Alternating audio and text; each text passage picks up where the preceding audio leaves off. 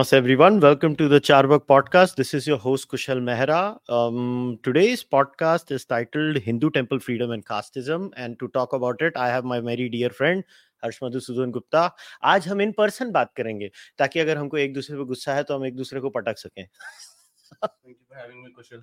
so harsh um, before uh, we actually get into the discussion i will lay the background of why you and i decided to have this particular podcast or this particular discussion specifically. Uh, so this is the background. Harsh had made a few tweets a while ago, or Harsh has been going back and forth on this uh, issue for now some time, I would say.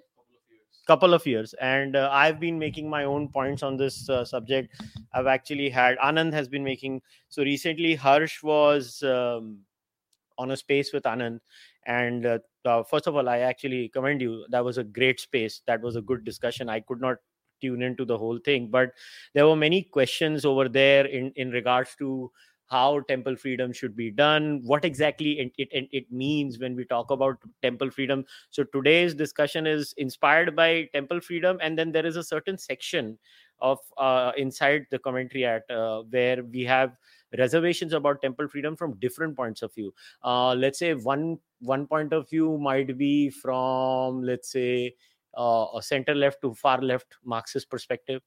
There might be uh, another uh, perspective from which i would say a, a hindutva free rider perspective i'm going to use that term and explain that term today what i mean by hindutva free riders. And uh, then there is uh, a hindutva perspective. Now full disclosure i don't consider myself would be entirely hindutva because a i'm not formally associated or affiliated with the rashtriya swayamsevak sangh. I just am a mere voter for the bharatiya janata party. And uh, beyond that there were a lot of perspectives around it. Now to begin with i want you to explain when you talk about temple freedom what exactly do you mean by it so first of all kushal it's very important for uh, me to clarify the outset hmm. that like most of us i'm also thinking through these issues Hmm. so the point is to kind of provoke discussion if needed debate so that we can actually get to some kind of point of commonality and consensus and move Mhm. forward yeah i am absolutely and completely for freeing our hindu temples okay uh, it's nothing new i've written about it in my book which came out three years ago mm-hmm. I've written about it in articles as early as 10 years ago or even earlier. So the question is not whether we should free Hindu temples, not at least from my perspective. Mm-hmm. We have to remove them from government control. okay The issue is okay, so what does the day after look like? mm-hmm. What does, or even what does it mean to free Hindu temples? So my question, and I've discussed with uh, multiple friends, acquaintances, online, offline, Mm-hmm. and my sense was that actually we've not really thought through it in great detail. In fact, I googled. There's only one paper which I found by uh, I think retired Professor Ramesh G, or I'm forgetting his name, from IIM Bangalore. Mm-hmm. There's only one paper which I found which had an extensive discussion of this topic, and there are also certain issues were not discussed sorry if I'm getting the name of the professor wrong, um, but it is an IIM Bangalore professor. So except that one paper, I did not, did not find any kind of systematic treatment of this issue. Uh, now it is important, of course, to also emphasize before we begin the discussion mm-hmm. that if there is to be a discussion where there is uh, the opposite point of view or a point of view that some listeners or viewers may not agree with, and if that is dismissed as you know government or temple free nahi karna chahti kyunki Peso and this and that. Mm-hmm. So if you think, for example, the current BJP government mm-hmm. at the center, uh, which is let's say taking an ambiguous stand standards issue. In some mm. assemblies, they have promised it. In some cases, they have not. It's never been a core issue the way, for example, 370 was, mm. Ram Mandir has been, and now, of course, Uniform Civil Code. So it has never been a core issue. So if, if one's perspective is, and some friends who I respect a lot have said that, that basically the government doesn't want to let go of a patronage stream, etc., and and you know resources. I, I think if that's the point of view, there's not much more to the discussion left. I don't subscribe to the view at all. A government which has booming tax revenues, which has done so many incredibly difficult and courageous reforms, sometimes have to roll back merely because some bureaucrat will get money. Therefore, the top leadership does not want to free Hindu temples. For this reason, I don't find persuasive enough. Okay. So, so it's, it's so it's important because sometimes what ends up happening is we end up talking past each other. Okay. I think there are core reasons from the point of view of Hindutva, which are concerning, which need to be thought about. What does it mean to free the Hindu temple? In whose control it goes? What it have any negative repercussions? Positive to clear. We know that, for example, if required transparency is there, etc., money will be used more for Hindu causes. Money will be used less for either waste or for corruption, or sometimes even Mhm. causes which are not aligned with the Hindu religion at all. Mhm. I've written about that in the book with Rajiv, A New Idea of India in chapter 3, Mhm. where in some cases money even went to abattoirs. Right? Like money went for uh, Mhm. Christian and Islamic causes. Yeah. So uh, extreme cases of abuse, but they're definitely there. So uh, it should be freed. I am at least taking the current government political stand on face value in terms of sincerity. Okay. And uh, so these are my two kind of starting axioms. I think if people on this particular point don't have a commonality, then maybe the rest of the discussion will sound a bit beyond the, besides the point. So my question is to begin directly then. So okay, let us say we are freeing the Hindu temple. Mhm. What does it mean? My point is any free temple, so uh, any non-government controlled temple, will obviously not be a for-profit entity. Right? It will be a trust of sorts. There will be trustees. There will be fiduciary trustees with a responsibility towards that trust and temple. Who will the trustees be? Um, some friends have said, for example, if you remove the current government nominees, Mhm. then other then the current trustees can remain the trustees. Okay. Well, I mean, of course, there is one simple logistical problem that people, you know, eventually die, and there is a question of replacing those trustees. So, unless those trustees are on an ex officio basis, that is, they are of a particular, um, they are of a particular, they are in that trustee position because of virtue of a particular office, or, uh, for example, some ex royal, etc., um, which we can discuss. Otherwise, most trustees have to be replaced, right? So the question remains: How do we select or elect those trustees? And I think, so far as I know, there has been no discussion on this uh, because the point remains. Are we good? Yeah. Yeah. Good.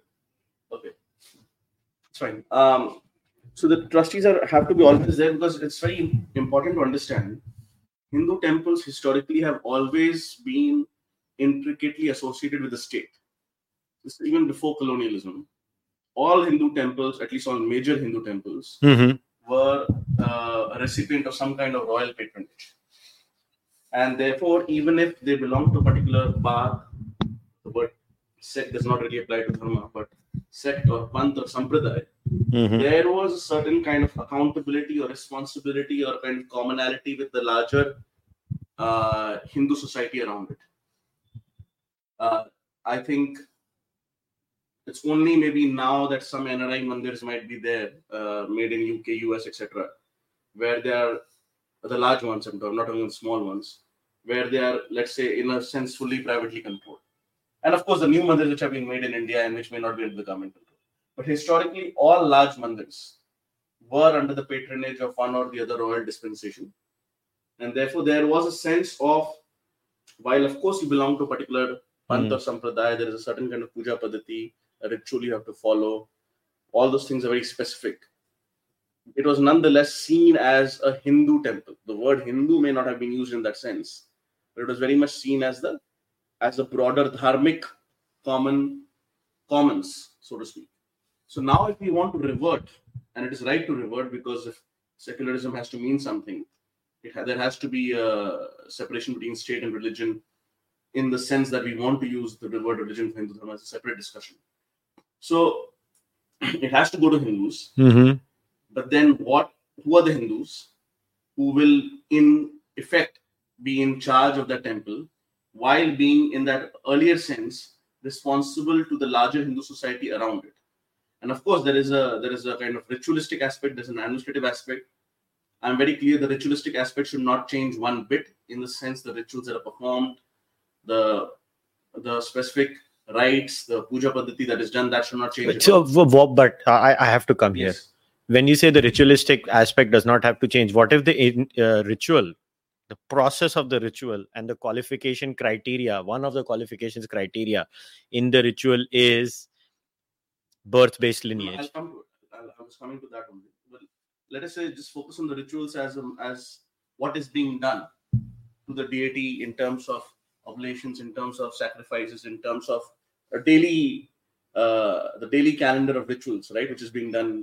आप मूर्ति को नहलाते हो खिलाते हो भोजन देते हो जो भी फिर प्रसाद आता है so whatever that is in that particular uh, mandir in that particular sampradaya Mm. that should not change I'm, I'm, it should not be emphasized but for example uh, vishnu jain who i enormously respect his father whose work i enormously respect in that space with anand that you mentioned on twitter Mhm. which of course does not get recorded. That's the point of a space.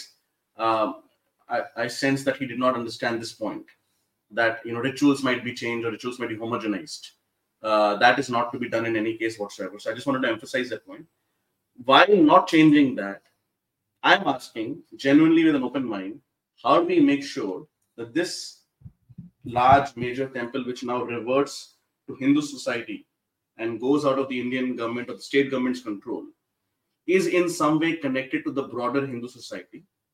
Because there are two major uh, apprehensions I have. One, which you just uh, brought into the conversation right now. One is birth based caste, and again, people will say caste is not a Hindu word, etc. As in when Jati gets mapped to Varna, right? Your birth based or hereditary system Okay. uh, says that you belong to a particular Varna or you should belong to a particular profession or occupation or vocation and you should marry or you should not marry while within Hinduism, etc. That sense of caste uh, comes in. And not only should there be no stopping of Hindus entry on the basis of caste, any aspect of the temple, including priesthood, but also contracts or prasad, etc., should not be on the basis of caste. That's number one. Number two, I'll come to number two and then I'll connect the two. The second is I do not want in any way, with good intentions, all of us having good intentions, to incentivize any one panth or sampradaya to have an incentive to secede from larger Hindudom. And we might briefly discuss, and you know, you might have more to say on that than me, the SGPC example historically in the last hundred years. So, and how do the two connect? I basically want to disconnect the kind of de facto link between Panth and Jati that became traditional or orthodox rather in the Hindu system over centuries, if not millennia. Uh, there is no reason why a particular jati should primarily be of a particular sampradaya or vice versa. Of course, nobody is stopping anybody from entering. You know, whenever I say I'm against hereditary, somebody says, you know, well, actually, that was also brought up in the space by somebody that, uh, you know, why there will always be some extremely good lawyer or doctor who others are kind of jealous of, etc. But that's the point. You know, a doctor's son or daughter can be a doctor, but a non-doctor's son or daughter can also be a doctor. Mm-hmm. And so, therefore, when I mean hereditary, of course, colloquially we say hereditary. What we really mean is exclusively hereditary. So, these being the two uh, primary concerns I have, where if we suddenly go to a large temple which has been under government control earlier before colonialism, was somehow interconnected to larger Hindu society through royal patronage. Uh, and most Hindu kings, even if they would patronize across panths, they might have favorites. Like Harshavardhana would, some historians now call him Buddhist, some call him Shaivite. After all, tribal uh, affiliations are always The there in every society. because this there was always overlapping affiliations. Uh, and not to mention just one final point before we open for discussion with you is that Sampradaya and Panth is important to keep in mind. I was going through a Pew survey. More than 70% of Indian Hindus respond to not having a Sampradaya Panth, a sect, so to speak, in mistranslated in English. This is not to say, obviously, that we, you know, your family village, you don't have a Kul Devi or Devta, you don't have a personal favorite god or goddess Nishta Devi Devta, you don't have Gram Devi Devta. This is also not to say that, for example, I call myself de, de facto Smartha. Uh, but I'm not Smartha in a traditional sense at all. I mean, I mean, I can't even enter the Smartha Matham in a certain sense, uh, at a certain position, if I even if I was much younger. So, uh, but I consider myself de facto Smartha because of the Panchayatana Puja concept, where you can worship multiple gods without negating any god while prioritizing one god, which I think is a beautiful, beautiful concept at the heart of Hinduism, according to me. Mm-hmm. Uh, the idea that one chooses to focus on one's uh, spiritual path as opposed to negating somebody else's spiritual path, according to me, is the true essence of Dharma. So, it's also important to understand a lot of common Hindus don't necessarily have uh, kind of a specific, strong, exclusive uh, exclusive is important. They might even have some kind of weak linkages or they have multiple linkages to a particular panth or sampradaya. So when the common answer when without much thought is given, well, of course, the mandir will go back to that particular panth or sampradaya. Uh, and only people within that panth or sampradaya will take care of it. Uh, actually, that's not so clear cut. Um, and to the extent it's clear cut, it often ends up becoming one jati, unfortunately. So my two concerns are actually interrelated. I do not want Jativad in any format in terms of whether temple entry, any other function of temple, uh, the Jati the way we discussed it. And I don't want any Panth or Sampradaya to be incentivized in any way whatsoever. We already have bad enough rules in terms of Article 29, 30, we can discuss separately. Already so many problems with Indian secularism, which are anti-Hindu in some fundamental ways. I don't want to add one more incentive for a new SGPC to happen. And the best way to do that conceptually is to de-link Sampradaya or Panth from Jati. This is my primary concern, but as I said, I am open to any idea whatsoever. If it means local Hindus voting for trustees, I'm okay for that.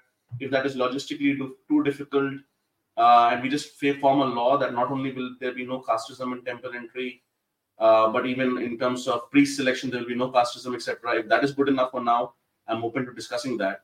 I don't have any hard solutions, but I do have hard apprehensions while absolutely remaining for temple freedom. It is just that if you say it must be done tomorrow, then these two issues need to be discussed. Okay, so so let me unpack that. Unpack that. So first of all, to summarize uh, what you're trying to say, if I if I misunderstood you, if in case you know if if I have misunderstood you, so I, let me clarify this. So for you, temple freedom uh, at a fundamental means that the state should have no role when it comes to controlling Hindu temples. They should be out of it, right? Yes. That is that. So. 100%. But then, what if a temple decides to stay? Like in the case of Karnataka, there is a temple that wants to stay inside uh, the government control. Now, uh, when I asked, uh, I, in fact, I remember talking to Anand, and Anand, I, I don't know if Anand understood my question uh, or anything of that sort. But uh, my simple concern is that when people say freedom, what do they mean by freedom? Freedom to me is a two way process.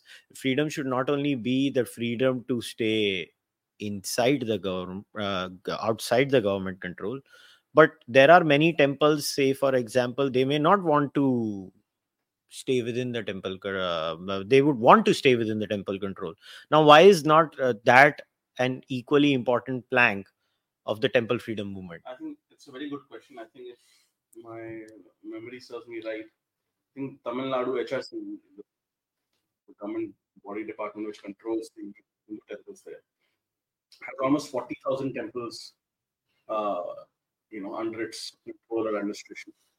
And around 90% of the temples, and I'm getting this data from the IIM Bangalore data, are, are very small very minimal and or donations or land, whatever.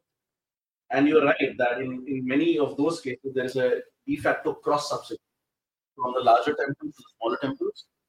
And some of the smaller temple and other officials or employees, therefore, would want to be in the government service because they just get either more pay or more regular pay, or it's kind of a quasi government job where they're unlikely to be fired. So there is that. Uh, so, which uh, a point which I forgot to mention in my opening remarks is we could have a multi-tiered system actually. Mm. And one of the aspects of that could be, you know, just asking, uh, you know, who wants to, who does not want to, and uh, at least in terms of prioritization, a triage of sorts, we can at least those who definitely want to leave, we can prioritize those first. So it, it, it's just important to understand this will be a messy process. There is no there's no neat formula to you don't press a button and suddenly the government is not there because that's just not how they have traditionally functioned in one way or the other for centuries now, not not just decades, decades in this particular format under the Indian government mm-hmm. or in state governments of the Indian Republic.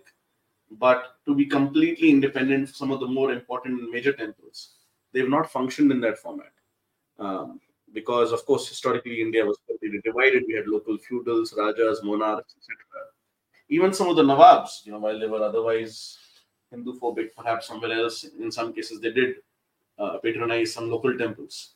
So whoever, whoever basically assumed the Indian sovereignty mantle locally, at least tried sincerely or non-sincerely to play that part of the sovereign role vis-a-vis the temple. Mhm. So this is this is a this is somewhat new territory, with the proviso, with the caveat there being that, uh, of course, in US and UK we have beautiful Swami Narayan temples, etc., which is all completely. It's not like Hindus can't have large, beautiful, free Hindu temples. They absolutely can. It's just that the transition has to be thought out, um, because we are talking right now not of temples per se, but temples primarily that is the focus of it. but then see this was one point that i could not uh, understand in in the entire temple freedom movement argument that what if like it's such a simple thing. A temple should have the right to not only stay inside the government or outside both. So that was a major flaw i have seen in the entire temple freedom argument.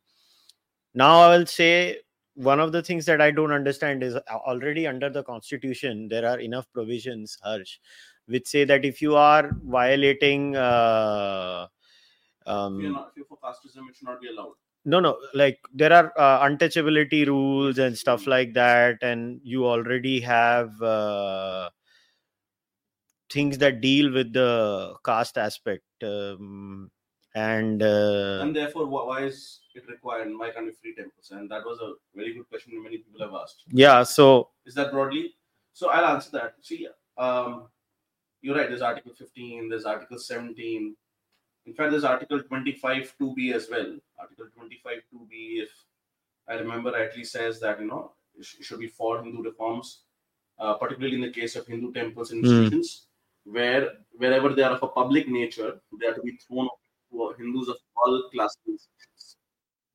That's in the Constitution, Article 25 2b, I think.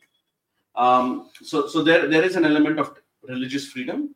There's also an element of Hindu social reform, uh, specifically Hindu social reform inbuilt into the constitution, which in a very weird sort of way kind of admits that India is a Hindu Rashtra or even a Hindu Rajya in this particular sense, because the constitution that we're talking about. Um, so it's, it's it's there. However, those words are open to interpretation. So the word untouchability, for example, is not defined. It's defined over time by case precedent, by by the by laws and by earlier cases setting an example. Uh, so, for example, right now, even today, when when there are a lot of uh, there's actually a lot of casteism by so-called middle castes uh, As in? against Dalits in Tamil Nadu in terms of temple entry. Like local, well, technically they might be considered backward classes, but they are locally dominant agricultural or feudal castes.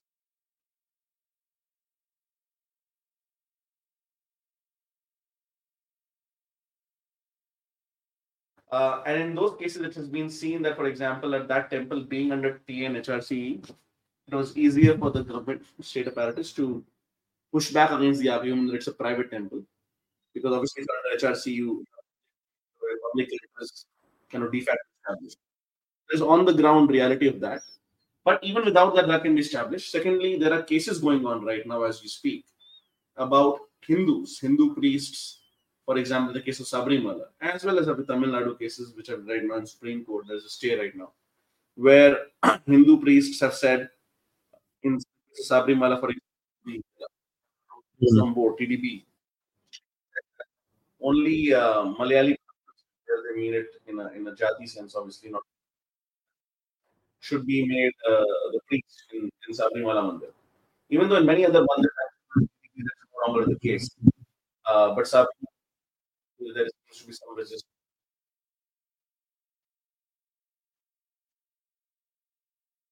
Knowledge.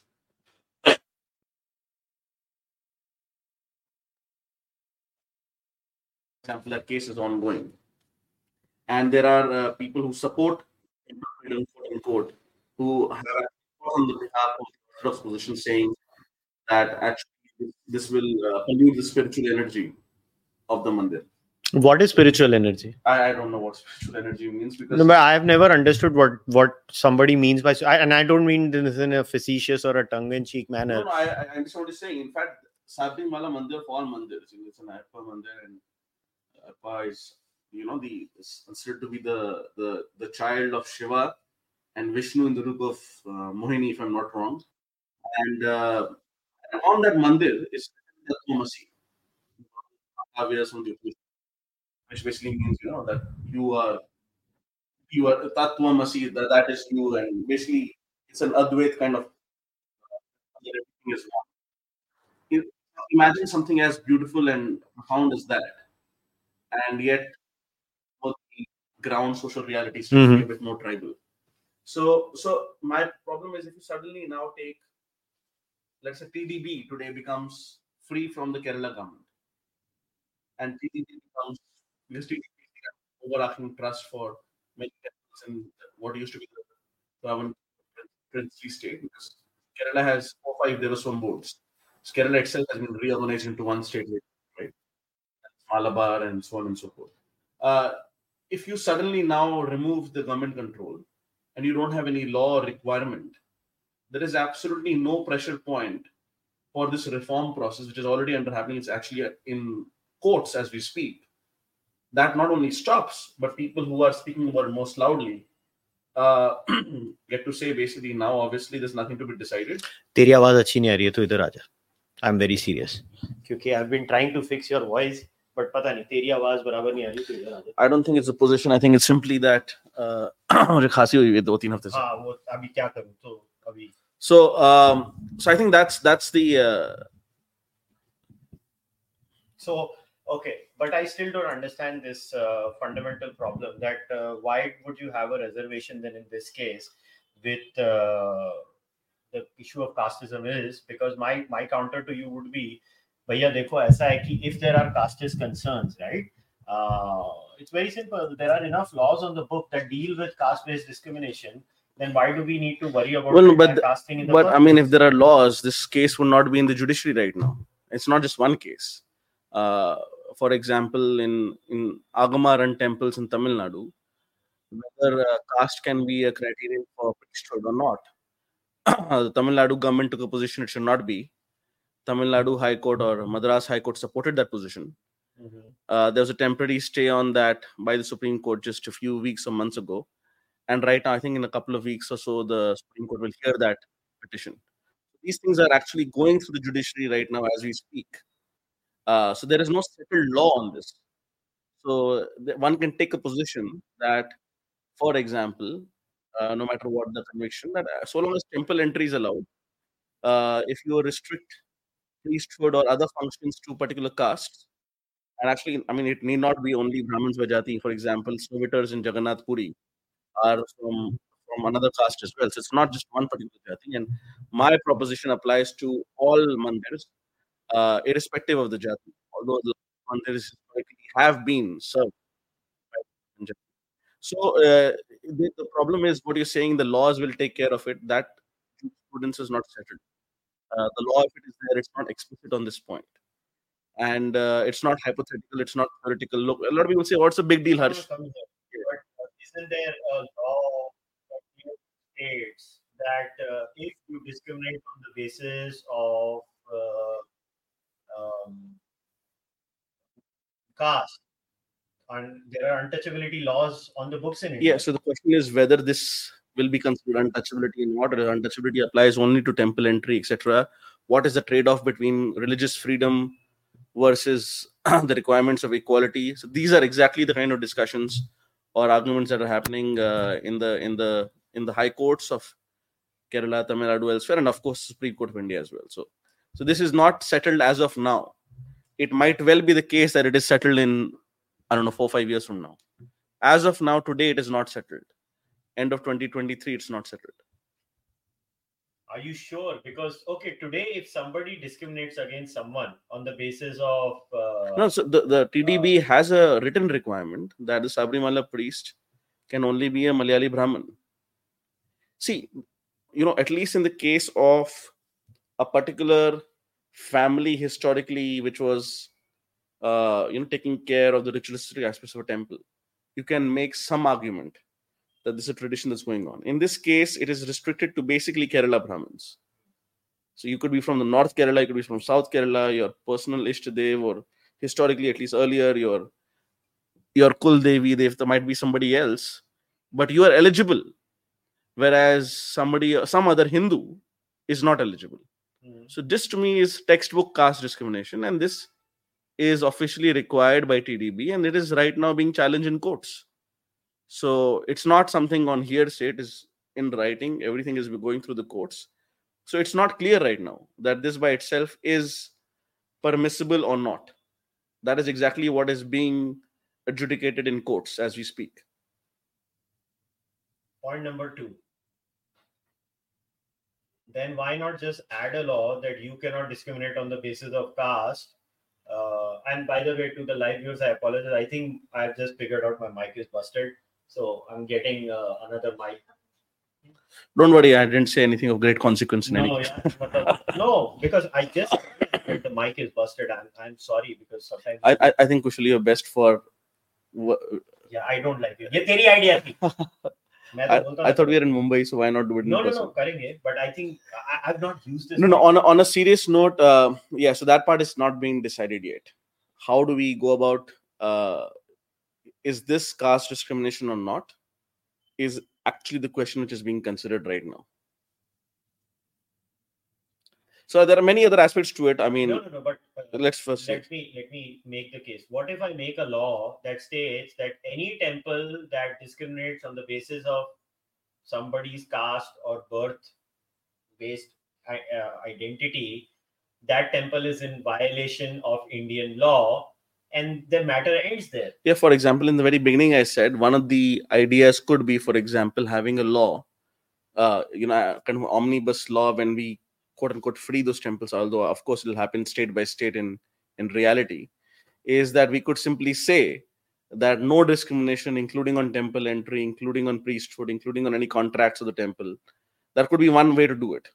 That does, in principle, address my first concern, which I mentioned about casteism it does not address my second concern, although it is a massive improvement over what is being discussed right now. The second concern was um, a particular panth uh, effectively seceding from the larger Hindu Dharma kind of umbrella fold. Uh, so, which of course, I mean, it's a very complex set of circumstances that happened in the case of SGPC, and there also, as we know, that the entire movement is very much has a caste element in it.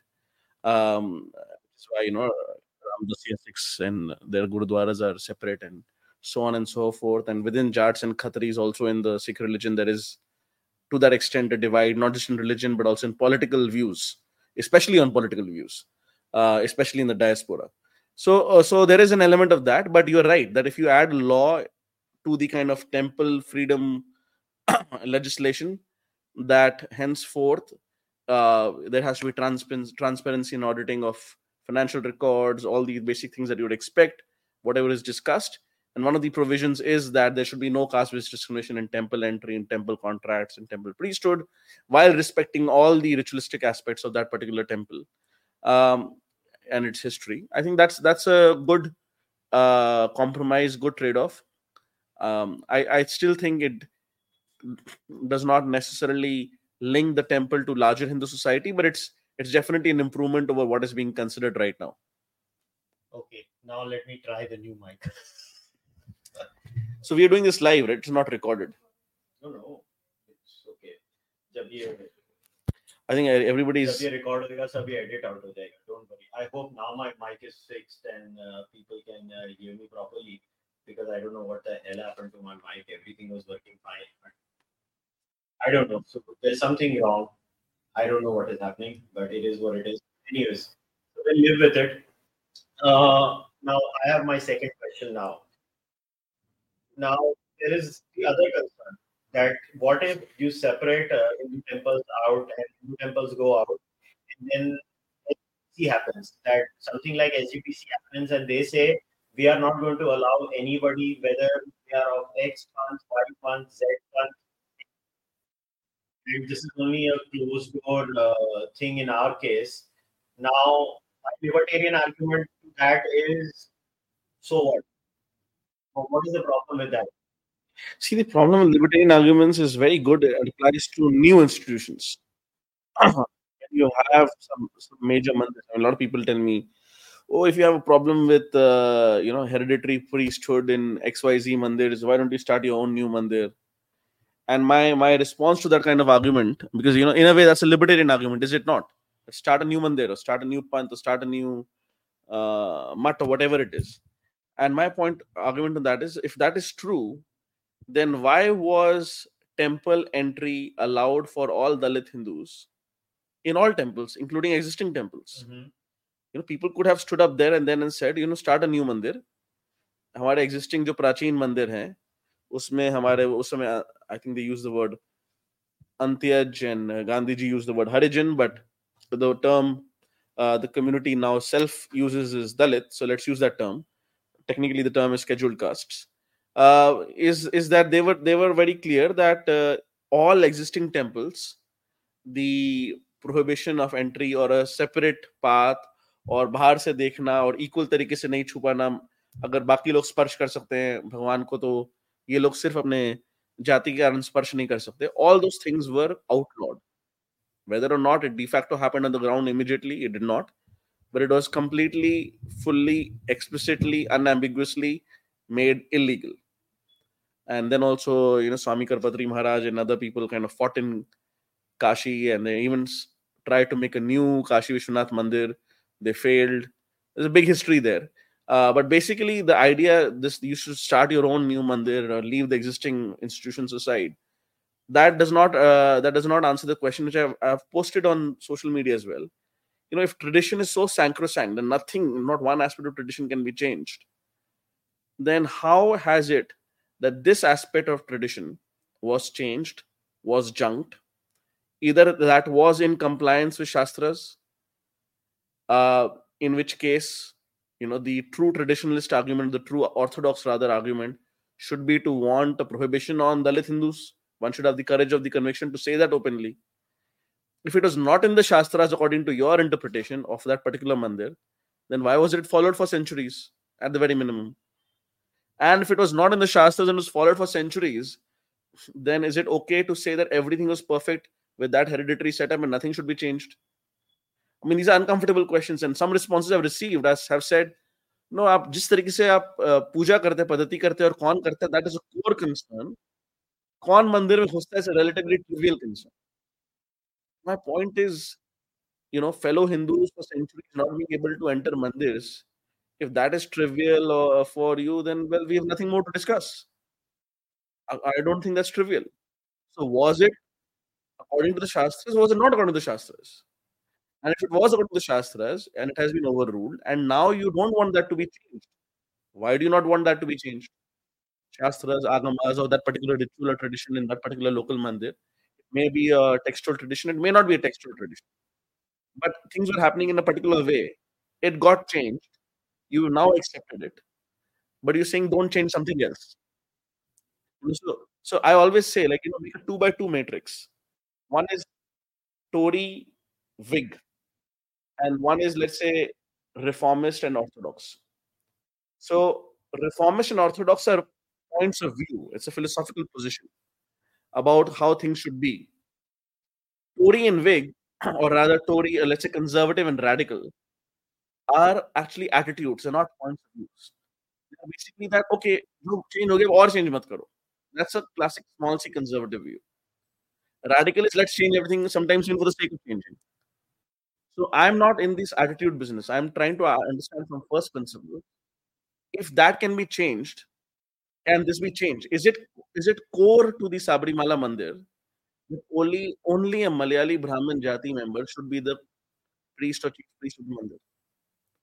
Uh, is if, if there is if somebody else Hindu who knows all the traditions, all the rituals of that particular mandir, has full shraddha for the deity there, becomes the priest will that be you know sacrificing the spiritual energy of the mandir i wonder is that core or not because that's the key concern that's the key question here.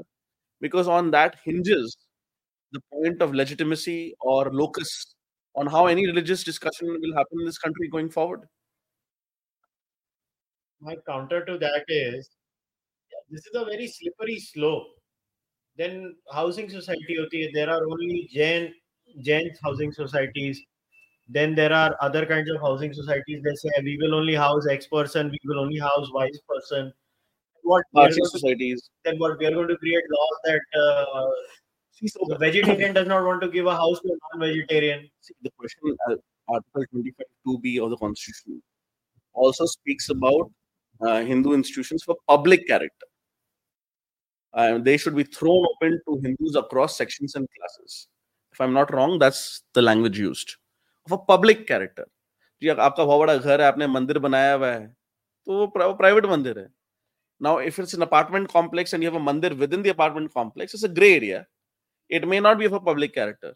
For example if it is as you gave the example of various societies. So the question is of a public character. For example a restaurant to use in the temporal or quote unquote secular domain is a privately owned restaurant. But you cannot say that on the basis of caste you are allowed to enter or not enter. You can say it's a vegetarian restaurant you can say it also serves non-vegetarian food or it does not.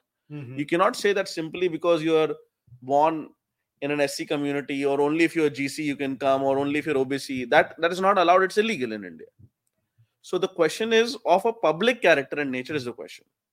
It's uh, and and again we're right now not even talking of existing large private mandirs. We're talking of existing mandirs within the government control and we're talking of ways to remove them from government control I just find uh, so obviously anything which is under government control is of a public nature by definition. Yeah, but because uh, this is a very slippery slope, if you ask me, because the very nature of this journey, right, is such a slippery slope that where will we draw the line? Is my question. Where do you draw the line? Look, my outlook is very. See, I agree with you on every part other than the solution. We've always had this. So my point is that if there is a temple in society that is casteist. Or that is even practicing these absurd sort of practices which i don't approve of. I will never say that this temple is a good good idea which says that there are some spiritual energies and that only brahmins of a particular uh, it could be any jati let's not yeah, focus on it. or dalits of a particular yes, jati yes. or obcs of a particular jati. Anybody yes. for that matter only they can control that. I think it's a silly idea but my point is fine let the idea die. See the problem with your argument kushal and the and the reason i think my argument makes more sense in this particular case is your point which i understand presupposes the mandir does not belong to all hindus.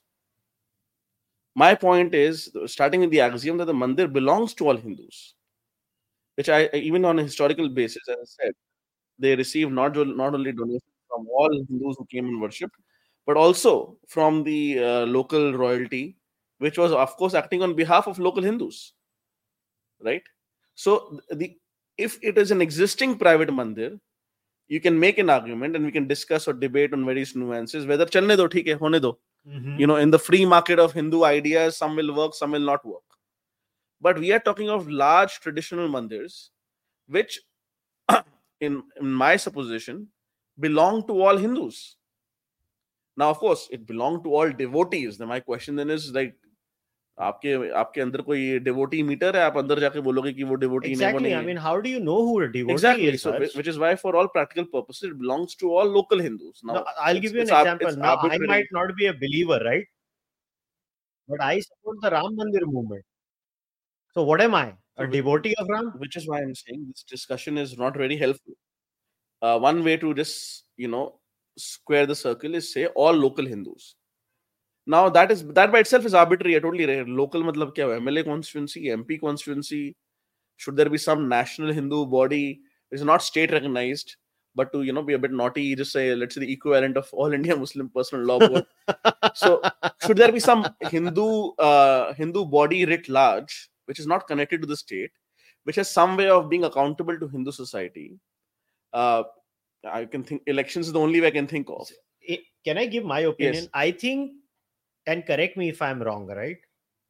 I think what you want is that there should not be a situation where any temple says, because of an immutable characteristic defined by Indian law, a temple says, you are of X gender, you are of X jati or varna, and because of that, I will not allow you inside the temple because I think you are inferior. See, first of all, sex or gender jati varna separate axis of identity. I discussed that also briefly on the space.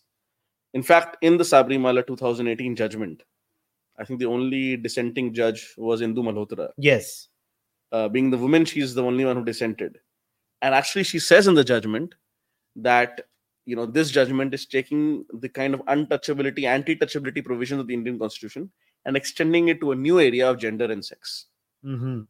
So that's what Indu Malhotra wrote. I'm just kind of summarizing it very briefly. And I gave I gave a temporal equivalent or analogy of that as well. Uh, for example, there's a restaurant. In a restaurant, you will not be allowed to have, uh, you know, say Dalits are not allowed, for example, or XYZ Hindus are not allowed. Yeah, but then should you be? Uh, no, absolutely. I disagree. It should not be allowed. I'm not a libertarian there. But in that same temple, and we all intuitively understand the different kind of identity axes. We have women's night. We, we, we have we understand that is the different kinds of identity axes. So because you mentioned uh, caste or gender, I just wanted to clarify that because on Sabrimala, I'm okay with the tradition of uh, requiring menstruating age women to not enter. Uh, I think that can be, for example, be discussed by the local trustees of the mandir going forward. I am not necessarily in favor of the state at large coming down on the temple saying you must change this. Uh, do I have that opinion very strongly? Not necessarily, but I do think there's a difference between sex and caste. Sex is a biological reality. Caste is not a biological. No, reality. but in Indian law, both are immutable characteristics. Yes, sure. Their Indian law, caste is an immutable characteristic for reasons of affirmative action. Indian law recognizes who? SC, ST, OBC, GC. ST and OBC can be non-Hindus. S- SCs are only of dharmic religions, and the residual or the negative list is the GC, what we what we colloquially call to be uh, upper castes, so-called upper castes, and uh, colloquially uh, GC plus OBC are considered as savarnas, right? So there, for example, the Indian law does not recognize you are Baniya by birth, or you are Kshatriya by birth, or you are Khatri by birth, or you're Brahmin by birth, or you're Kayast by birth. It recognizes general category, a residual list. So Indian law does not recognize any of these things that we are discussing in terms of who will be appointed as a priest or not. Indian law only recognizes GC. On the other end, SC. So Indian law recognizes GC and SC for the purposes of affirmative action. It is not saying that these are biological realities. It is a legal reality for uh, some kind of reparation or some kind of remedial action for historical and present discrimination, however imperfectly done. But we understand caste is not a biological reality. Till 1500 years ago, all Indians intermixed. It's a genetic reality that around 30, sorry, around 50 generations ago, based on the paper, 50 generations ago, maybe during the late Gupta period, that this kind of endogamy congealed. But of course, sex is a biological reality. Uh, the basic unit of state policy, in my view, should be individual, but the basic unit of society is the family. Right? Families, historically, traditionally, even today, by and large, are a man and a woman. Of course, there are homosexual couples. That's perfectly fine. I think I'm all for love is love, but by and large, it's a man and a woman, maybe their parents, historically the man's parents, and uh, their children. If it's a joint family, otherwise a nuclear family. So we understand a family unit operates in a different way, and which is why we are okay with gender-based uh, quote unquote discrimination and affirmative action. We are not okay with a different kind of cleavage of society based on caste. So it's just not me, it's Indu Malhotra who wrote that. I mean, I'm not speaking on behalf of her. I'm just giving an example that on the Sabrimala judgment, the dissent was by Indu Malhotra. And she said, let us not linearly extrapolate from caste to. Um, and for example, of course, in Hindu temples, I am okay if a Hindu temple says Muslims are not allowed to enter. But how? Uh, no, I'm not logistically how you how you go through is a separate. that's also discrimination. No, no, no. It's, it's a Hindu temple. How it's it's it's a place of worship for Hindus. I'm fine with that, which is why I'm saying that different axes of identity, religion is different, sex is different, caste is different. Nah, I'm also okay with a Hindu temple saying I'm not convinced. no, no, that's fine. I'm also okay with a Hindu temple. you have to explain better. I'm also okay with the Hindu temple saying everybody is allowed. Hmm. I'm not saying Hindu temples should say Muslims and Christians are not allowed. That's not what I'm saying. I'm saying that can locally decide, then Muslims and Christians are not allowed. And equally, a Hindu temple can decide that everybody is allowed or everybody is allowed up to here. That's fine. Because if you if you are saying you are saying you're a Muslim or a Christian, you're not Hindu. Which is fine in my view. Which is why religion is different from caste, is different from sex. Religion, by definition, we choose. Caste is something we don't choose, but it's not a biological reality. Sex, we don't choose and is a biological reality. The three different kind of uh, categories. So if we intermix them, there'll be category error. follow up then how do you go about with this scenario? Let's say okay priest should not be based on some birth based jati system. Yeah. okay then how do you go about deciphering qualification criteria for no, a no, priest? see, it's a very simple thing to do. Uh, i'm glad you asked that question because when you whenever i say this somebody says oh harsh wants a upsc exam for priests or he's okay with a six month trained priest no i'm not saying that at all If you require the priest to literally be trained in a certain way from the age of five, I'm okay with that as well. Which means, ho sakta hai, uh, many people currently may not be eligible, but theoretically their children will be eligible. I don't want to misunderstand you. So what you're saying is that the qualification criteria So it'll in be the same terms for of- everybody. Yeah, sure. So no, let me Yeah. understand you better. So समझ लो कि eh, there is a training school, right? There is a priest That's a pathshala, let's right? It's a priest training school. Yes. The training school of how to teach a priest, all the rules will be decided by the school. They have complete freedom. Let us say yes. Yes. The only thing where you will draw the line is that they decide on the basis of birth That you cannot jati, enter the that you cannot enter. That's it. Anybody can enter, but Yes. once they enter, they have to follow the rules of the Yes. priest. That means a priest says कि मैं chicken खाएगा और मैं priest बनेगा और तेरे यहाँ पूजा करेगा never. not allowed, right? So even exactly. Am I getting it right? Absolutely. So even if it requires 30 years of that kind of sadhana, I'm okay with it. So just I just want to, to take an extreme example. We I'm not for saying anybody will just suddenly say, I want a job, मैंने छह महीने की training करी and now I'm a priest. That's not what I'm saying. Okay, so you have to go through the grind. Whatever whatever is required should be required equally for all. Okay, no, no, now I'm now I'm on board with you. If it is five years, it's five years. If it is two years, it's two years. If it is 25 years, it's 25 years. Okay, So, and if it means many people in the current generation or cohort are not applicable, that's fine. I'm okay with that as well. So long as at least theoretically Hmm. their children have a chance, then I can keep my head held high, tell anybody, look around that no there is no discrimination in our society there is a way to do this आप में है श्रद्धा अगर आप में है वो विश्वास तो आप अपने बच्चे को करवाओ अगर आपको करवाना है तो and of course assuming he और she wants to go through it right so but to say that you are not allowed on the basis of your birth period I think there is there can be no larger injustice and people who say this should just frankly call themselves jati activists na they should not call themselves hindu hindu activists okay. So what will be There's the nothing wrong in being a jati activist. and a jati activist? jati activist is obviously act, uh, being uh, doing activism effectively on the basis of a jati if you are saying a fellow hindu who follows all criterion criteria simply is not qualified on the basis of birth i don't see how on that core issue you can then after that call yourself hindu activist Hmm. because you're not speaking on behalf of all hindus that's that it's as simple as that so in the in once again i'm saying so in the name of tradition let us go through this very rigorously. Have things changed in the past yes or no? Why do you think it was not core? Was it being properly followed then or is it being properly followed now? And if it was being properly followed then according to you and as well as properly now which means reform can happen. Yes, that means reform can happen again. Yes. then it has to come down on this tark on this on this well-meaning argument that whether this is core to the practice of religion at large or that particular mandir The counter to that will be reform comes from whom? Comes from society or from big government?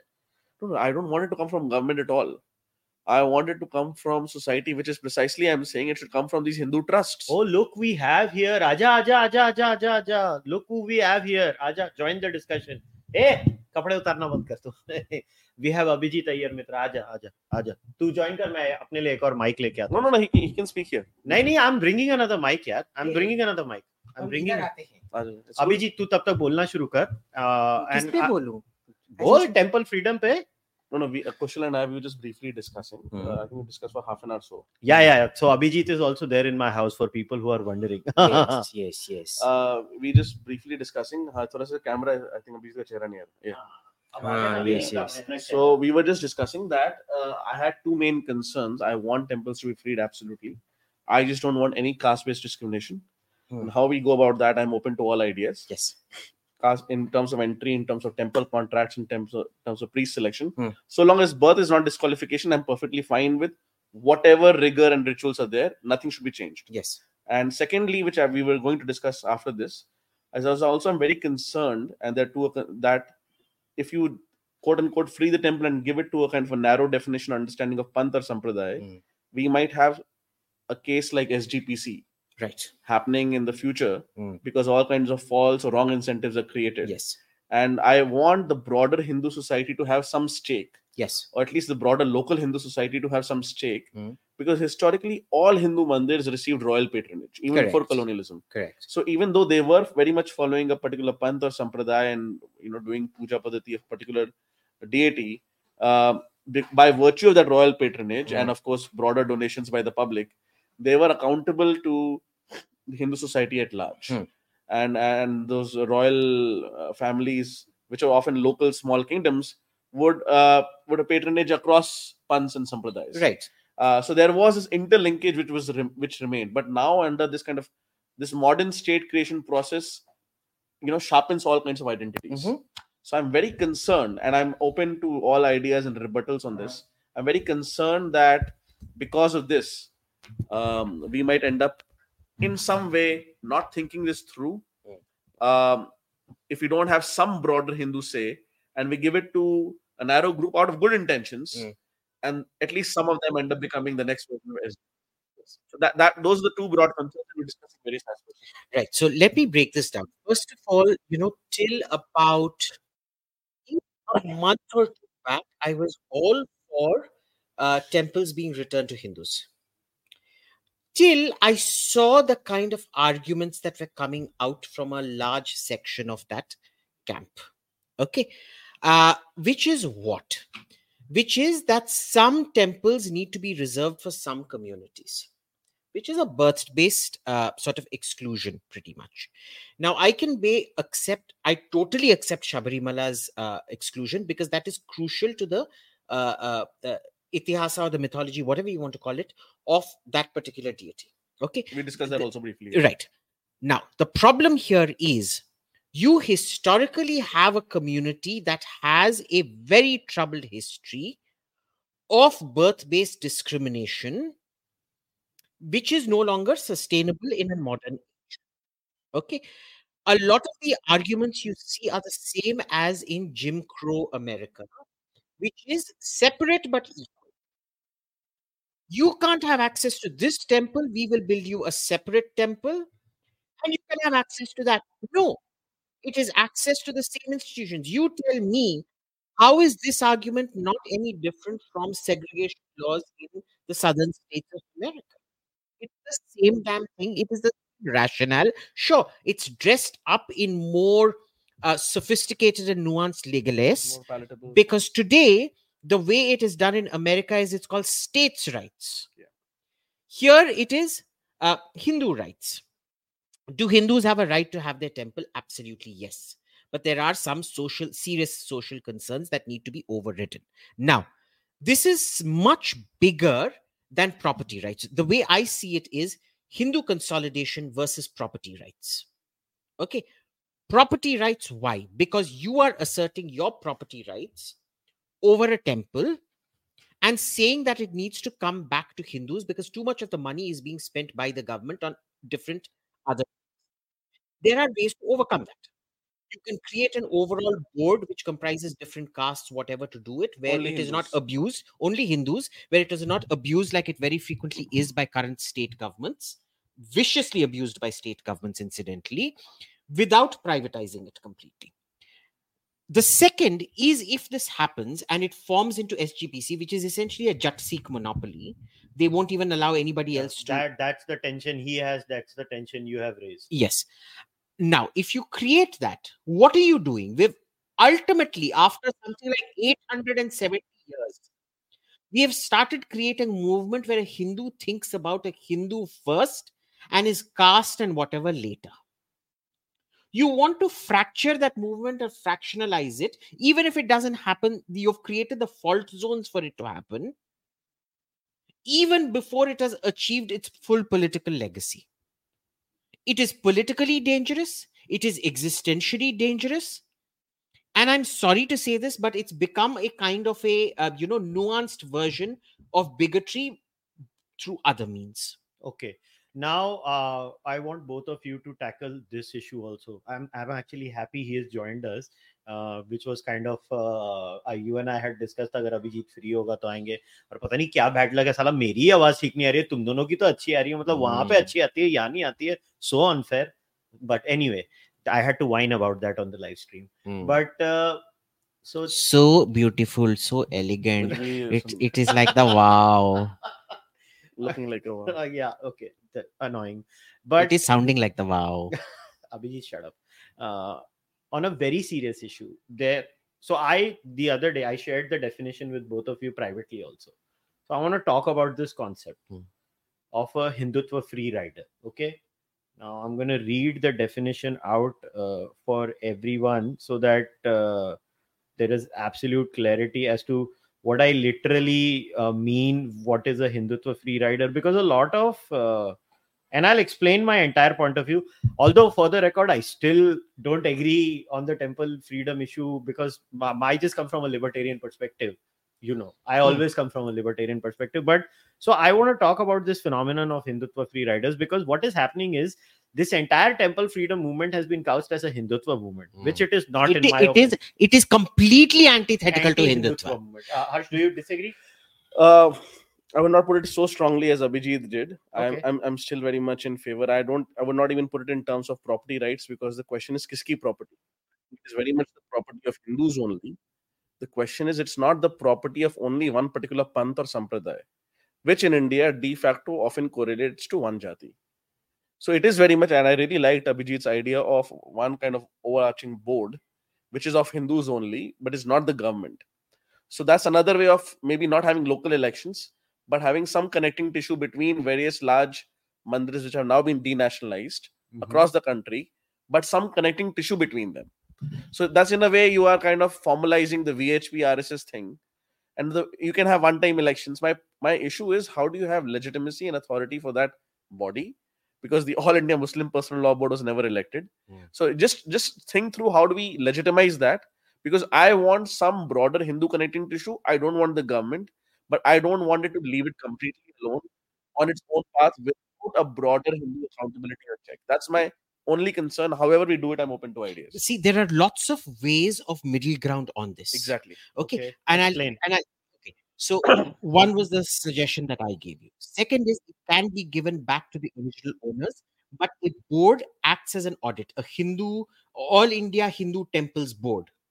Acts as an audit it sets down minimum guidelines for access and things like that a basic common minimum charter that all temples agree without to. the government interference. I, without I, the government interference okay, society decides. society decides this. dharma sansad something so the question is, which is similar to the first idea he gave how, the question is how do you elect that board? That's, yeah and, and there has to be proportional follow. representation of all sections of hindu society this is rahul gandhi idea. Jitni well, sure, why Yeah, not? My point is, in, in a way, elections is de facto that idea, right? I mean, election, but understand, it is not hak. yes. It is formulating a common minimum program. Yeah. And Okay. minimum word is important there. The minimum word is important out there. not trying to change anything because being a libertarian, you want people to run their own things. But let me ask you this: you know, if the Madurai Meenakshi temple today is privatized, do you know who the biggest uh, stakeholder in that will be? Politician. Guess. PTR. The finance former finance minister of the DMK government.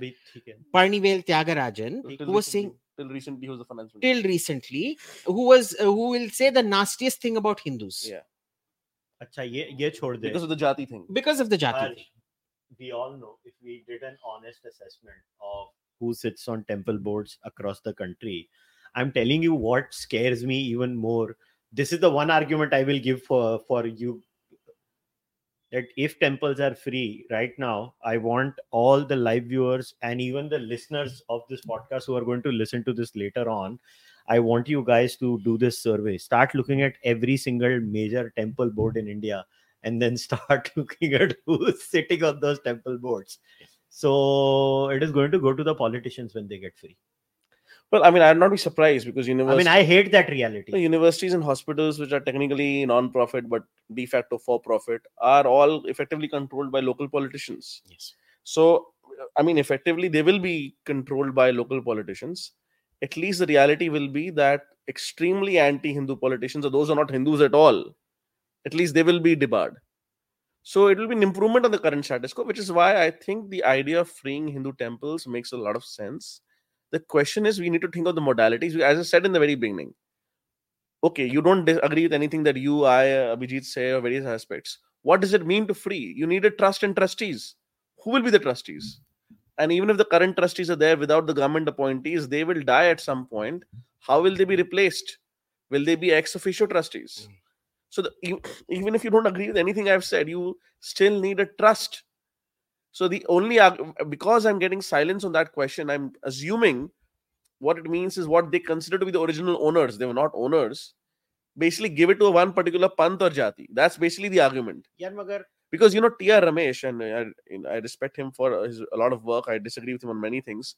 He was also there on that brief space I had with Anand, and he said on that space, and he has tweeted about it multiple times earlier. So people can verify that that I was doing the Sangh's or RSS's Vatican agenda. अच्छा ये Vatican uh, I don't know. I mean, I have, first of all, if I am a Vatican agent, I'm completely an honorary agent because I don't get any money from them. Uh, so see, see, this is how this is how the tarnishing and labeling happens. If you disagree and you have no cogent argument against it, which is it goes the whole you know, ki reformism or modernity is Christian, uh, Hinduism is only true if it is decolonial and all of that nonsense basically Dr. Mr. I don't know if it's Dr. or Mr. TRMHD basically told that I have a Vatican agenda, the same as RSS agenda. I, I told him and hallelujah, I, tu? I told him I'm very happy to be the RSS spokesperson, uh, even though I'm not. But the fact that you mentioned me in the same breath as RSS is is a it's is an honor, honor. It's a badge of honor for me. I will always take an RSS association as a badge of honour ठीक है I have never met nicer people मैं BJP को गाली देता हूँ कभी तूने मेरे को आरएसएस को गाली देते हुए देखा है हाँ अभी आरएसएस को गाली नहीं देता ये हाँ because RSS people RSS serve they don't ask they serve selflessly bjp asks therefore i will act like main malik tu naukar accountable ha main tere ko chilayenga okay okay so it's that simple now tr ramesh is one of the nicest most honorable people around the problem is we very frequently believe that you know our priorities are everybody else's priorities. So for example do i want marriage equality for homosexuals in india? Yes. Do i believe it should happen now? Yes. Can it happen now? Possibly not. No. Okay? And because of that i'm not going to go around burning modi posters and burning bjp flags. Okay? Now we have to understand should temples we all agree that temples need to be in the hands of hindus. Absolutely. okay? We all agree on that. Do we agree that some temples have completely unique rituals? Like there's a temple south of Ma- some 70 kilometers south of madras where the pujaris have to be trans people because it is crucial to the parampara of that Lovely. I will always oppose women of a menstruating age entering Shabarimala because the god there is a brahmachari. He does not want to see. That is the mythology of uh, Ayyappa. out It is there. directly relevant to that particular is deity. absolutely relevant. that to version of that deity. On the other hand, in Kamakhya, you will Yes. celebrate the menstruation of the goddess because it is the goddess giving her bounty to the rest of the world. She is the mother of creation and she's sharing it with the rest of the world. Should that be preserved? Absolutely, yes. Do I oppose the Supreme Court setting up and saying ki no uh, uh, animal sacrifice at temples? Yes. I. Do I want it banned at a larger level because it should not be done for public health reasons in that thing and animal cruelty laws, etc., etc.? If it applies to all communities equally, yes. exactly. But notice the thing here if it applies to all communities equally, it can't be that I am not allowed to sacrifice, But, but somebody else is allowed to sacrifice in an extremely painful way, incidentally. Okay. No. The problem comes about is you're saying now and on my terms, and no dilution and on nobody else's terms. Hmm. That can't happen. Because, see, the problem out here is you want temples, yes. Are temples being misused? I want, there is nothing I disagree with T.R. Ramesh on, which is that are they being abused? They're being abused horribly. You know how much the Hindu, and he lives in Madras, so he knows exactly how badly. And you know, for him, it is crucial. And can, can we just say shame the on Hindu, the people who uh, swindle away temple money? Salo, tumko aur kuch nahi mila, well, see, that, that is a different issue. Let's not low, get into that right now. But you know the way in which the Hindu ch- charitable endowments has been, uh, uh, I'm sorry to use the word, but raped by successive governments in Tamil Nadu is a scandal. So I totally understand why for T.R. Ramesh it is the most important thing. And he is absolutely right in that it needs crucial central intervention now.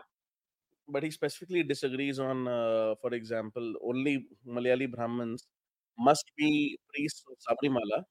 Anybody who disagrees with that, he calls him a Vedic. Vedic.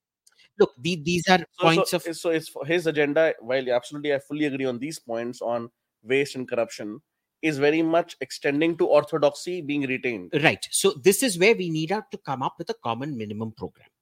Because the problem out here is nobody is willing to shift and find a modus vivendi that all of us can agree on. Yeah, it's just a good the rhetoric. moment you create, यार विवाद मत कर- कराओ संवाद कराओ विवाद को संवाद में बदलो Yeah, but how does it So- help yeah, so- when so- somebody calls him an RSS Vatican agent? It, it- let's think of it as the beginning of the process. Think of me as the local CIA ISI agent who's uh, uh, uh, uh, peddling the Taliban Why agenda. Because I'm on record calling the uh, Taliban very progressive people. I think they're the uh, feminists of the 21st century.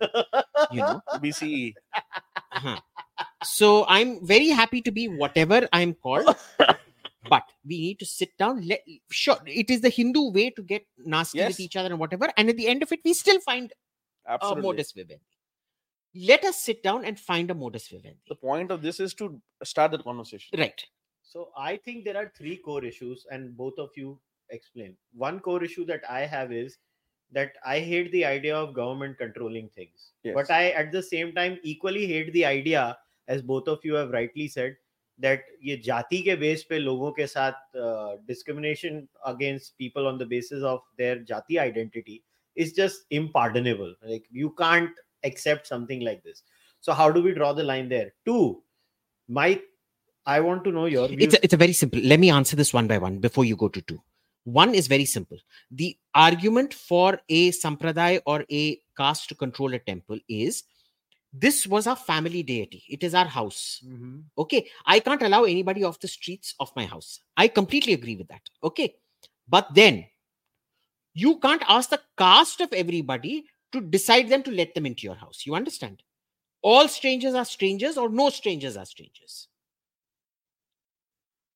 you can't say yeah reservation you know the, you'll see it in restaurants management reserves the right to refuse entry Not on the basis of caste. not on the basis of caste it's just मेरे को नहीं अच्छा लगा i'm not going to let you in. exactly But now that's not there is a fair, Abhineet. second- i will push back here people refuse on the basis of eating habits of dress Eating habits don't have to necessarily align to a caste. but that also can no no no so so here's the thing if, if- religion if, yeah okay, they may be correlated, if- it's not if- aligned.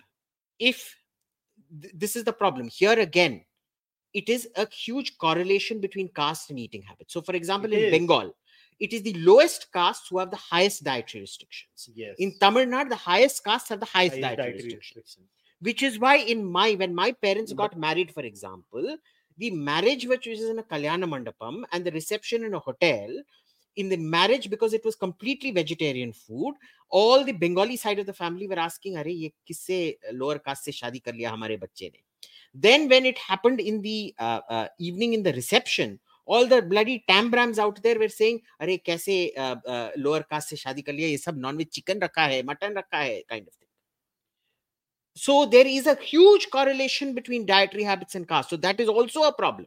Let Okay. us be clear about that.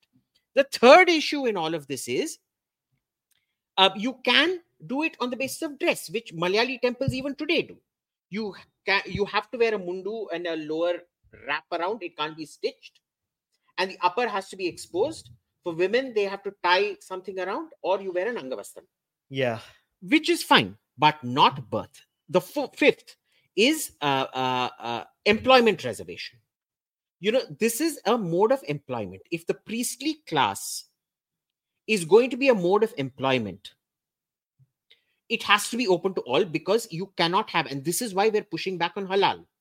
Our thing against halal is it is creating a cartelized religion specific industry where employment is restricted to religion. It's a violation of SC. It is a violation of all kinds of acts because that particular category should be open to everyone. You can't make it based on who is a Muslim and who is not. So, what answer- happens here is you then can't have a caste based reservation for this particular temple and say this, this, this, this, is It has to be open to everybody. Okay, both. See, I we have to distinguish between this concept of adhikara and uh, kartavya or daitva. In fact, if I'm not wrong, uh, one of the earlier uh, Shankaracharyas of Kanchi Mat, Matham also said that basically the right and way to understand this concept of adhikara is actually daitva. I was I wrote about it earlier. I was using the word kartavya, but the same concept. See, is it the idea that everybody of a particular jati must follow a certain vocational kind of life. If it is, then it is a kartavya, it's not an adhikara. If it if it's a kartavya, obviously it is not being followed by all jatis, not just one. By all jatis who are supposed to map to a particular varna, it's not being followed. The, the current COAS of the Indian Army, the last COS, are of a jati which is not supposed to, to historically been of a fighting jati or not supposed to belong to Kshatriya Varna if you are supposed to look at it from a hereditary point of view. Same in business. I'm so happy that people from all backgrounds are coming in business and more and more should come. One way to expedite that is to have more judicial reforms so that more contract enforcement happens. And anyway, the new age tech sector is increasingly open to everybody de facto. De jure, it is anyway open. So the point, as he was saying, is that if it is a job kind of turf being protected, then there is a contradiction in the argument because one part of the argument says it is such a difficult job, it is so many sacrifices are required, only Shraddha, people with Shraddha will do it. Then obviously, then if it, you are admitting it's a very difficult job, why are you preventing other people from entering it, other fellow Hindus? And if it is not a very difficult job, it is some kind of privilege. Then, ag- then again, why should prevent other Hindus from entering it? So basically, you're saying the argument seems like heads I win, tails you lose. Yes, I, I don't think actually anybody has properly thought out through the arguments. These are emotional arguments. Uh, often, if you put it on Twitter, they'll say, "But oh, you support uh, affirmative action in government uh, jobs and universities." The point is that is for various historical wrongs, however imperfectly done, for a time period, for a sunset with a sunset clause. This is how we support it. Uh, you you are saying you they're saying only if you remove that will this go? No, because of such discrimination, we have currently affirmative action. You're getting the horse in the you're getting the horse and the cart uh, upside down in the wrong order. So it is very important to understand that we have to think in terms of kartavya. If you're thinking in terms of kartavya or daitva responsibility or duty you would be happy if more people are wanting to do it right? Nobody is preventing anybody any existing priest his or her son to not enter the particular uh, profession or occupation it's only about preventing other hindus right why would you want to prevent other hindus when you yourself are saying it requires so much rigor so much sacrifice that argument has never made sense to me Point number two. I seem to hear this argument all the time that if if temples are not freed, Hindu society will be destroyed. I constantly hear this argument made by a lot of people. you're following the wrong people Uh, I follow you and Abhijit. ouch Look, I, I do believe that. oh यार मेरी point तो सुन एक minute I do. It needs to go back to Hindus, which Okay, is why ठीक it is है. imperative. तो नहीं नहीं एक minute But the terms have to be negotiated. That's Uh, all. no we all three agree it has to Yeah. go back No, no. Ek Yes. minute, let me explain Yes. my point. I also agree that temples have to be freed, and and you know why I agree now? Because I live six months outside India now, and I see free temples, All the private time. temples, and I see the strength of Hinduism there. yes But that society and those Hindus are not like the Hindus here. When will people realize that? हम अपने आप से झूठ क्यों बोल रहे हैं? Per capita जातिवाद NRIs में is not even one tenth of per capita जातिवाद भारतीयों में. Hmm. ये फैक्ट है क्यों हम्म। हम डिनाई कर रहे हैं You look at places Maybe like anecdotally true, I Suriname, don't know. Fiji, Guyana. They've overcome caste है ही नहीं यार। Hmm. है ही नहीं इसके लिए तो मैं जब वहाँ कास्ट बिल की बात आती है ना और ये लेजिस्लेशन की मैं क्यों डंके why am I fighting against that because I know वहाँ पे इतनी नहीं है ये इशू वहाँ पे यार okay I give you an example Swaminarayan मंदिर रॉबिन्सविल वाला। ठीक है? स्वामी नारायण मंदिर रॉबिन्सविल वाला। This is in New Jersey. New Jersey वाला। जिसके ऊपर वो बिना बात का अटैक किया जा रहा है हुआ वो वो जो हो रहा है मगर boss it is not just Swaminarayan people who come there I have seen South Indians I have seen North Indians like me we are regular visitors every time I go for a talk at New Jersey because now I you know I made New Jersey a talk like I want to go to the mandir, yaar. I love that mandir. You know, 70 years ago, there was a case going on in, in Bombay High Court. I think, if I'm not wrong, the Swami Narayan sect was claiming to not be Hindu Do, to Hmm. prevent Dalits from entering. yeah So this shows that how much the society has the changed society and individual sects and sampradayas can reform dramatically. Hmm. Yeah. So, uh, so uh, you're absolutely right. What we are arguing is based on current reality, uh, and it can change, and ho- I hope it will change. yeah so dramatic. now my point of saving the sampradayas and hinduism uh, subject pe listen my biggest worry is that एक तरफ है ना I hear a section this same section giving an argument it is caste that save Hinduism I've never understood that argument but I will take it on face value that because we were a casteist society or jati varna based society if I want to use their word we were saved from this multiple invasions because it created some type of, of an intellectual isolationism so There's some even if- truth to it, but we can yeah, discuss even it. if X falls, no, so I'll connect it Yeah. to the temple freedom argument. Now, if that is your argument, then you should be the first person should who should bat for big temples leaving the government and small temples staying in the government. What kind of a nonsense argument is this? How will small temples survive? You are in the state of Maharashtra. How many times have I used this particular scheme under the BJP Maha, uh, government, not under Mahavikas Aghadi? By the way, that government destroyed that scheme. There is a scheme called the Tirthak Kshetra Fund. And every time BJP comes in power, the amount of money allocated to the Tirthak Kshetra Fund goes up. goes up. And every time non BJP governments come in power in Maharashtra, the fund goes down. You want your temples to survive. I will give you another temple. I worked in the village of Charoti and Vaghadi in Palghar district. Okay. Thanks to the member of parliament Poonam Mahajan who let me work there. She adopted those villages. There was a Mahalakshmi temple on the hilltop over there. If the government is not involved in some way or the other in facilitating that temple, I can assure you that temple will stop. अरे वो इतने छोटे से गाँव के area में उसकी मान्यता कहाँ है? वो शेड्यूल ट्राइब शेड्यूल कास्ट में उसकी मान्यता है। आप बोलते हो कि गवर्नमेंट को हटा दो। आप हिंदुइज्म के दुश्मनों के दोस्त हो। First of all again as Abhijit hinted there can be middle path I am sure even some of the people who don't agree with me on caste will be okay with the smaller temples remaining in government control. no but these people are not And I mean, I I think their real interest is in larger temples. So I'm some of them might be okay with it, whether they are not, whether or not they say so. I think some of them will be okay with it. I take your point, as I said initially, there is some de facto cross subsidy happening from the larger mandirs to the smaller mandirs. And smaller mandirs, it becomes effectively a guarantee of jobs, some kind of income safety. And uh, there are almost 40,000 mandirs under Tamil Nadu HRC, as I said. Most of them are very small. Uh, large mandirs are relatively few by obviously by definition, right? So, so it's only one or two percentile which are very large.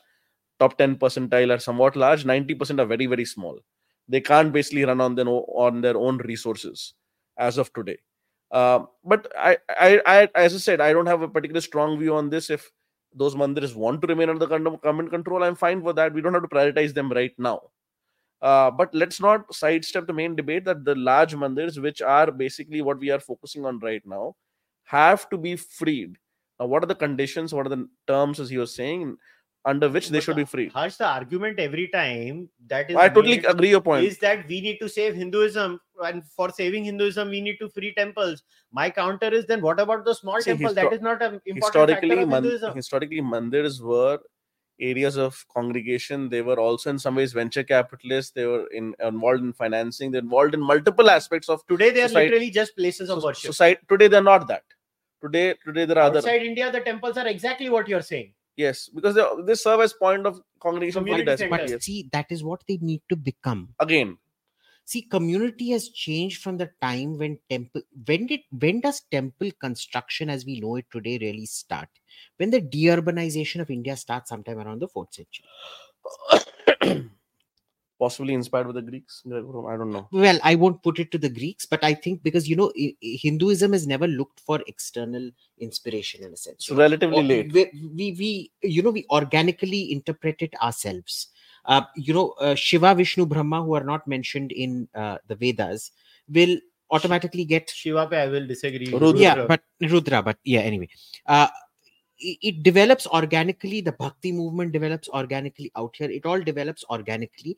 They were developed as community centers in a sense to deurbanization, to bring community together when cities were no longer uh, in vogue. India noticed like the uh, like the Roman Very Empire, interesting like point. a S- a Sasanian Empire, where massive deurbanization good point. happened.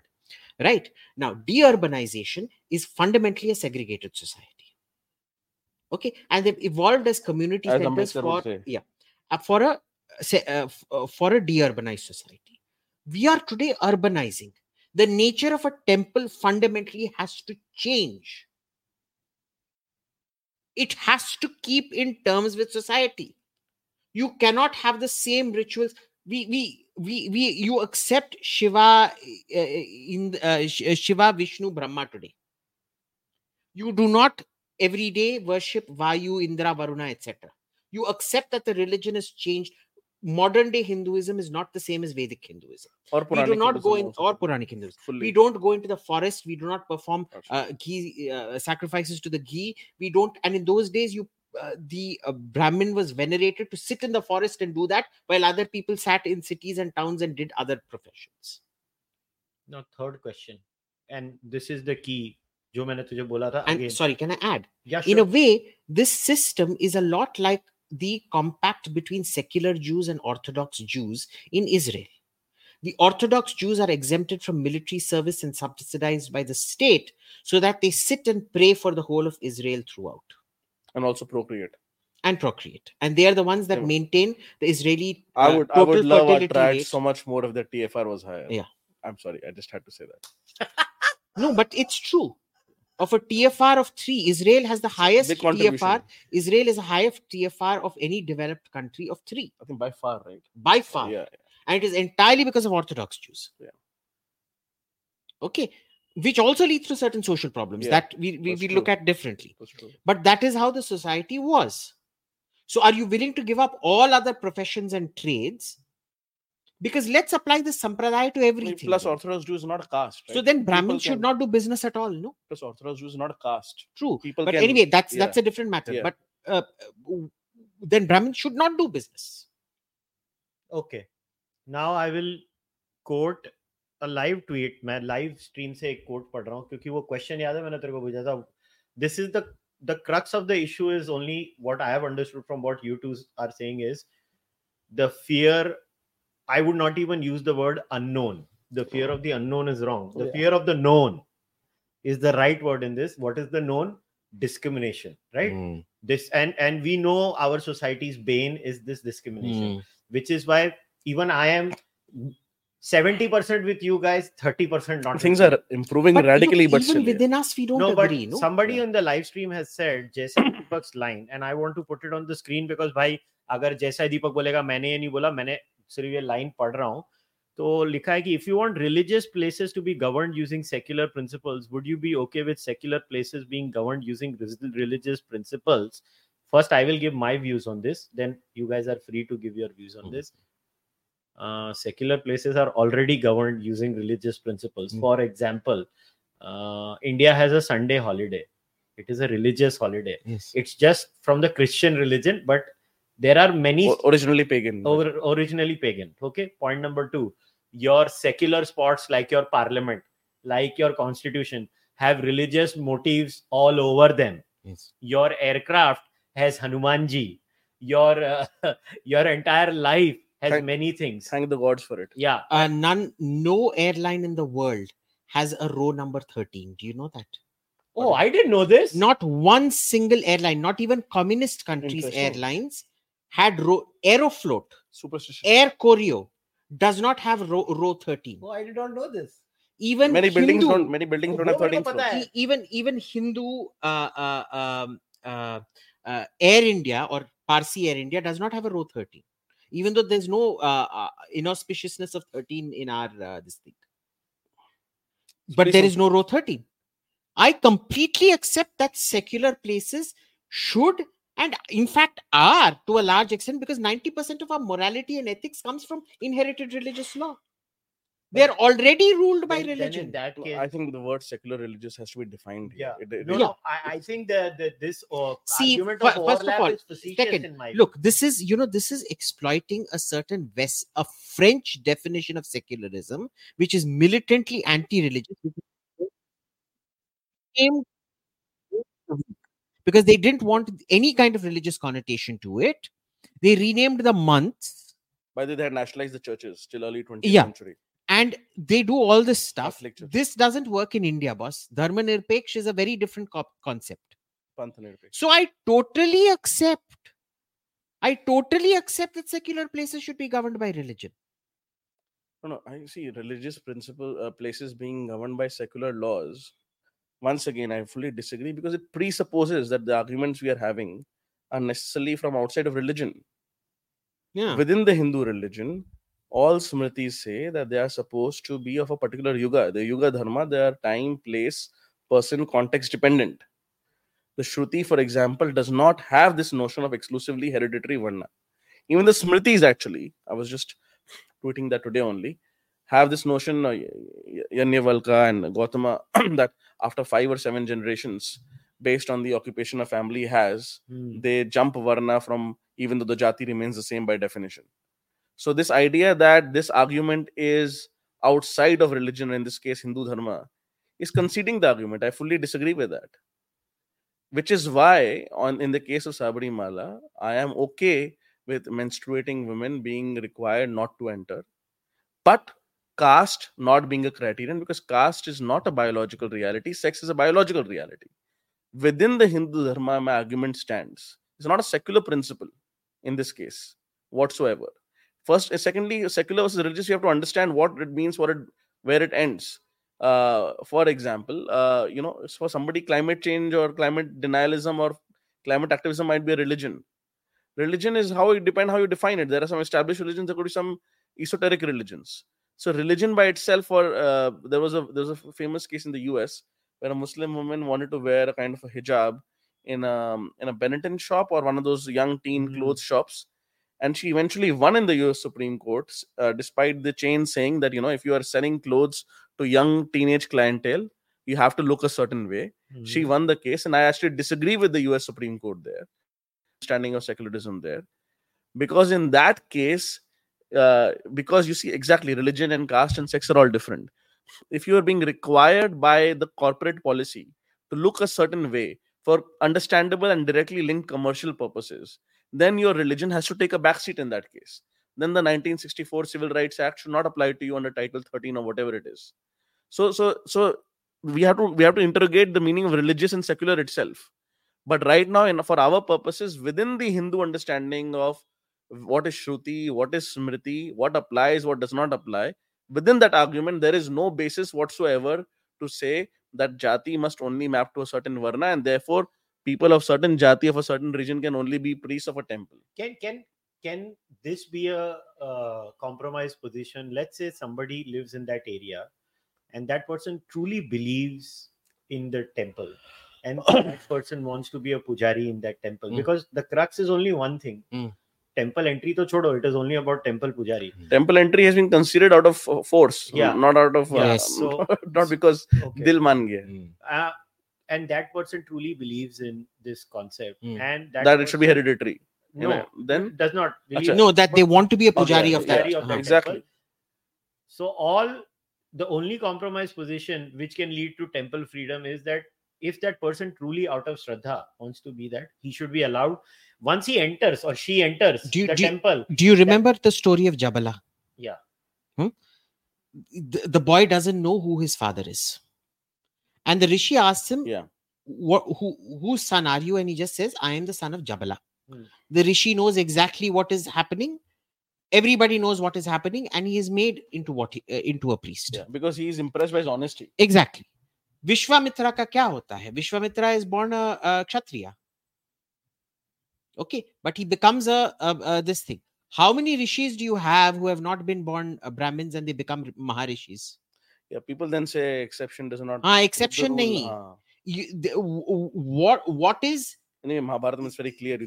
How do you prove shraddha? It is you go through a rigorous there has shraddha has to have tangibility. The shraddha to become a there does not have to be shraddha for entry but there has to be shraddha for to become a priest.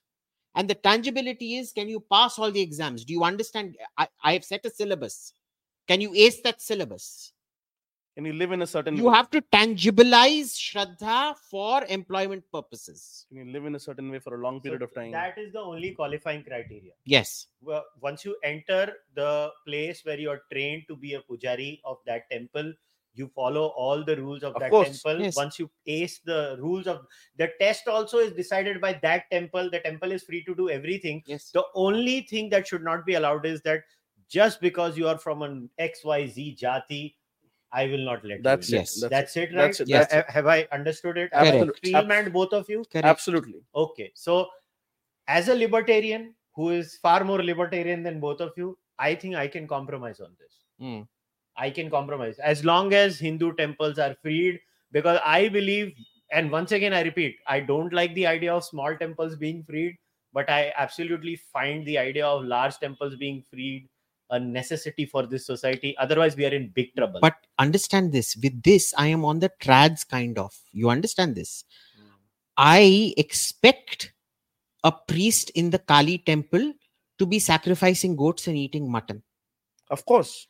I will never, I don't think it's a trad position. I will eat whatever and violate whatever law. The but I will never- Narthis go there, then you can. I will to that. never accept a priest in a South Indian temple, It in depends either the on- Madurai Meenakshi temple or Tirupati or anything, who comes anywhere within a 10 foot radius of meat. मैं ही उसे नहीं मानूंगा No, this this goes without saying. So this is I don't think it's a trad or any position. It's a very simple position. You have to follow the rituals. You have to yes in your acharam in everything. You have to do what is required.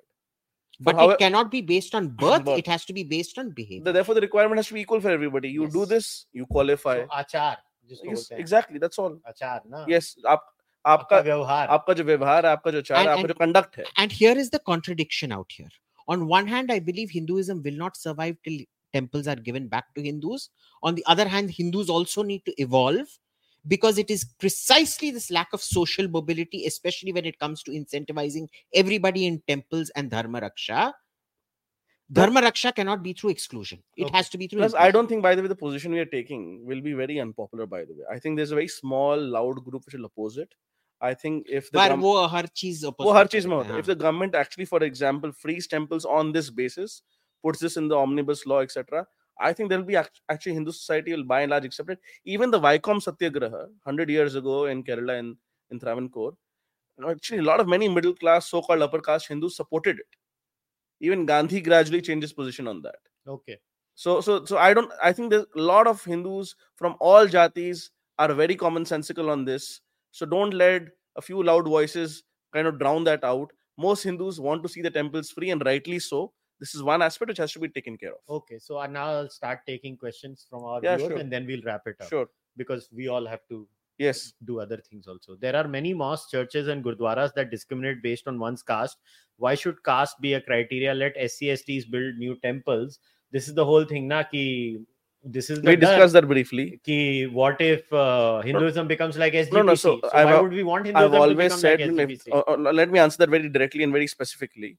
Why not use this argument uh, to say that do not allow Dalits in existing mandirs? Dalits should make their own mandirs. yeah So whoever this person is, with their name, should in public go out and say that Dalits should not be allowed in temples because of traditions. If they want, they should make new mandirs. That's exactly what Swami Karpatri wanted in Kashi. He tried to form a new Vishwanath And, uh, Mandir. can we say the story? Uh, Karpatri Maharaj uh, ji, when he made that new temple, the new Kashi temple, because Dalits were allowed to enter the old, uh, the traditional Kashi one, temple. the Prachin one. You know, I'm so proud of the Hindu society. Yes. The new temple by Karpatri Maharaj was lock, stock, and barrel rejected. It did not take off. Totally, It did not take off. totally. What a what a proud moment for Hindu society. They defeated Karpatri Maharaj. and, and which is why I'm saying exactly. So this idea of start new mandirs that again presupposes it is somebody's mandir and not somebody else's mandir.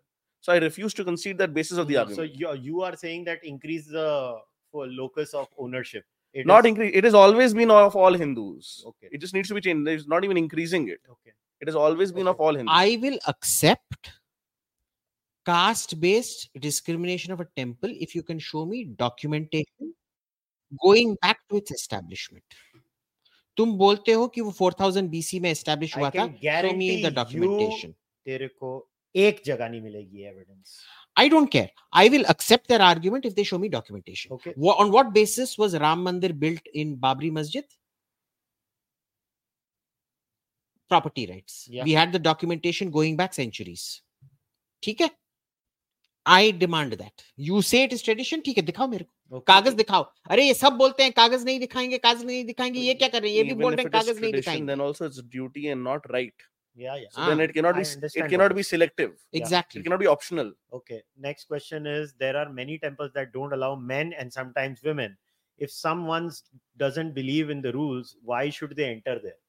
We, I think we've already discussed the case of Sabarimala and Kamakhya very in detail. Sex is not the same as caste. I I think both of us are in favor of uh, menstruating women not being allowed to enter in Sabarimala Mandir if that is what the particular deity in that brahmachari form wants. But there is nothing about the deity in that mandir or any other mandir which says that only if my pandit is born in a particular jati will I be taken care of. will I will my tradition be sacrosanct? In fact, even in Jagannath Puri in September of this year, the servitors, who by, by the way are of multiple jatis, not just Brahmin or other jatis, mm. but they're not supposed to do any kind of intercaste marriage. One person had done an intercaste marriage and he entered the mandir. For the entire day, भगवान को भोग नहीं दिया गया out of protest. फिर लोग श्रद्धा की बात करते हैं you were ready to sacrifice the god's food in your protest. This happened in September 2023. People Mm. can Google it. So, because one of the earlier servitors had done an intercaste marriage and he had been ostracized, he re entered the mandir. And out of protest, the servitors refused to give food to the Bhagwan. So secular. So, now tell me, Shraddha kahan pe hai, kahan pe nahi hai? Okay, this is a really good question, Abhijit. One question is also what about allegations of systemic casteism in any exam if most of the priests who qualify in turn out to be Brahmins or general category? Sometime limited reservations for SC ST could help. It's a question, not a statement. Can I- sure Can I answer that first? I fully you go disagree. I disagree with that fully. I don't want any reservations whatsoever. I don't care if disproportionately uh, most of the people are Brahmin or of any other jati. In fact, I'm convinced that for the longest period of time in large mandirs, most of them will be Brahmin by jati, and it's perfectly fine to me. So long as one or two people of different jatis can be priests, it shows the system is open and can gradually change. I don't want representative proportion in the priesthood. Uh, let me be very clear about that. So long as other Hindus can become, see, let me say, historically, Baniyas have been doing business. Hmm. So you can look at that Even today, many of the old houses are from either Hindu Baniya communities or their equivalent in Parsi or Muslim communities. But new age tech businesses, entrepreneurship has been much more democratized. So over time, it is changing. Same with the army, right? Historically, some communities have perhaps disproportionately gone to the armed forces. But people from all backgrounds are in the army and they make the ultimate sacrifice, they rise to the highest ranks. So it's not about "Ye jitni abadi utna haq. That's not the point. The point is, is the system open or not? If it is open, over time it will gradually change. Okay. So I want two things to add to this. Uh, I'm still divided over it because my mind is still not made up on this issue. But there are two things which I definitely want. One is at the very minimum, there has to be token representation to break any uh, uh, stereotype. Okay.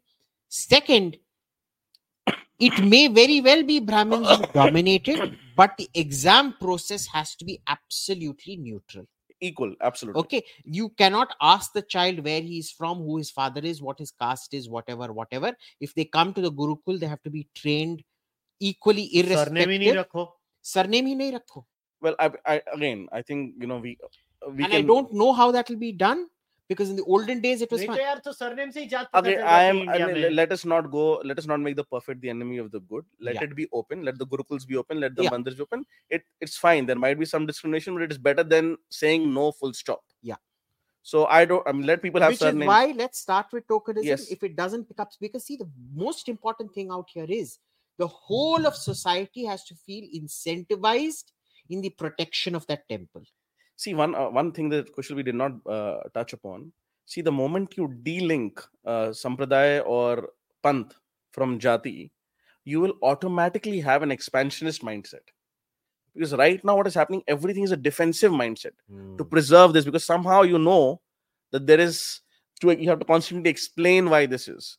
As opposed to it the moment you de-link jati and sampradaya you would want more and more believers. You want more and more uh, worshippers of that particular mandir and there'll be a healthy competition within the hindu fold and you'll eventually end up growing and expanding within india and outside india as well. Yeah. So but for that that traditional link of exclusive almost of panth and jati has to be broken at least conceptually. It doesn't mean they have to be forcibly removed.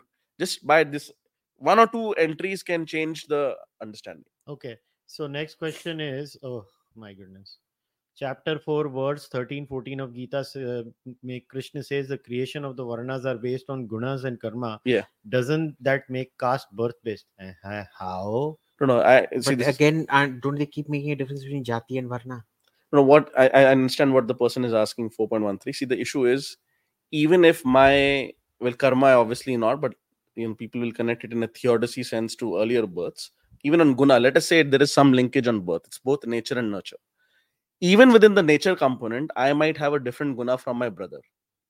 And we both might have a different from our father but similar to a grandfather. So even if something is intrinsically yours it need not mean it is intrinsically hereditary within the family necessarily. Hmm. See, Chandogya Upanishad has a reference that of of the womb, which is why some people say that even Chandogya Upanishad, despite being Shruti or Shruti adjacent, it's not uh, the Samhita, but whatever, it is not Smriti either, has the concept of birth-based varna. But if you are born with a certain varna, that does not necessarily mean you share it with your sibling or your parent.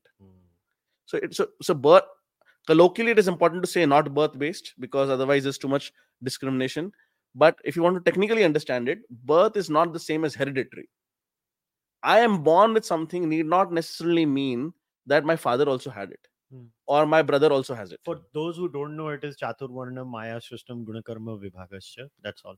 Uh, the next is okay, again, should we remove who have been appointed to take care of priesthood for centuries? There are a lot of other Dalit uh, priests in uh, Kula Devam temples. yes i in they're saying in many smaller temples and many dalit priests should they be removed in many kul devi temples etc nobody should be removed Okay. For, let us be very It clear just what do we do in the future? Yes. What, what do we do going ahead? Everybody is everybody's grandfather nobody not one person is being removed Okay.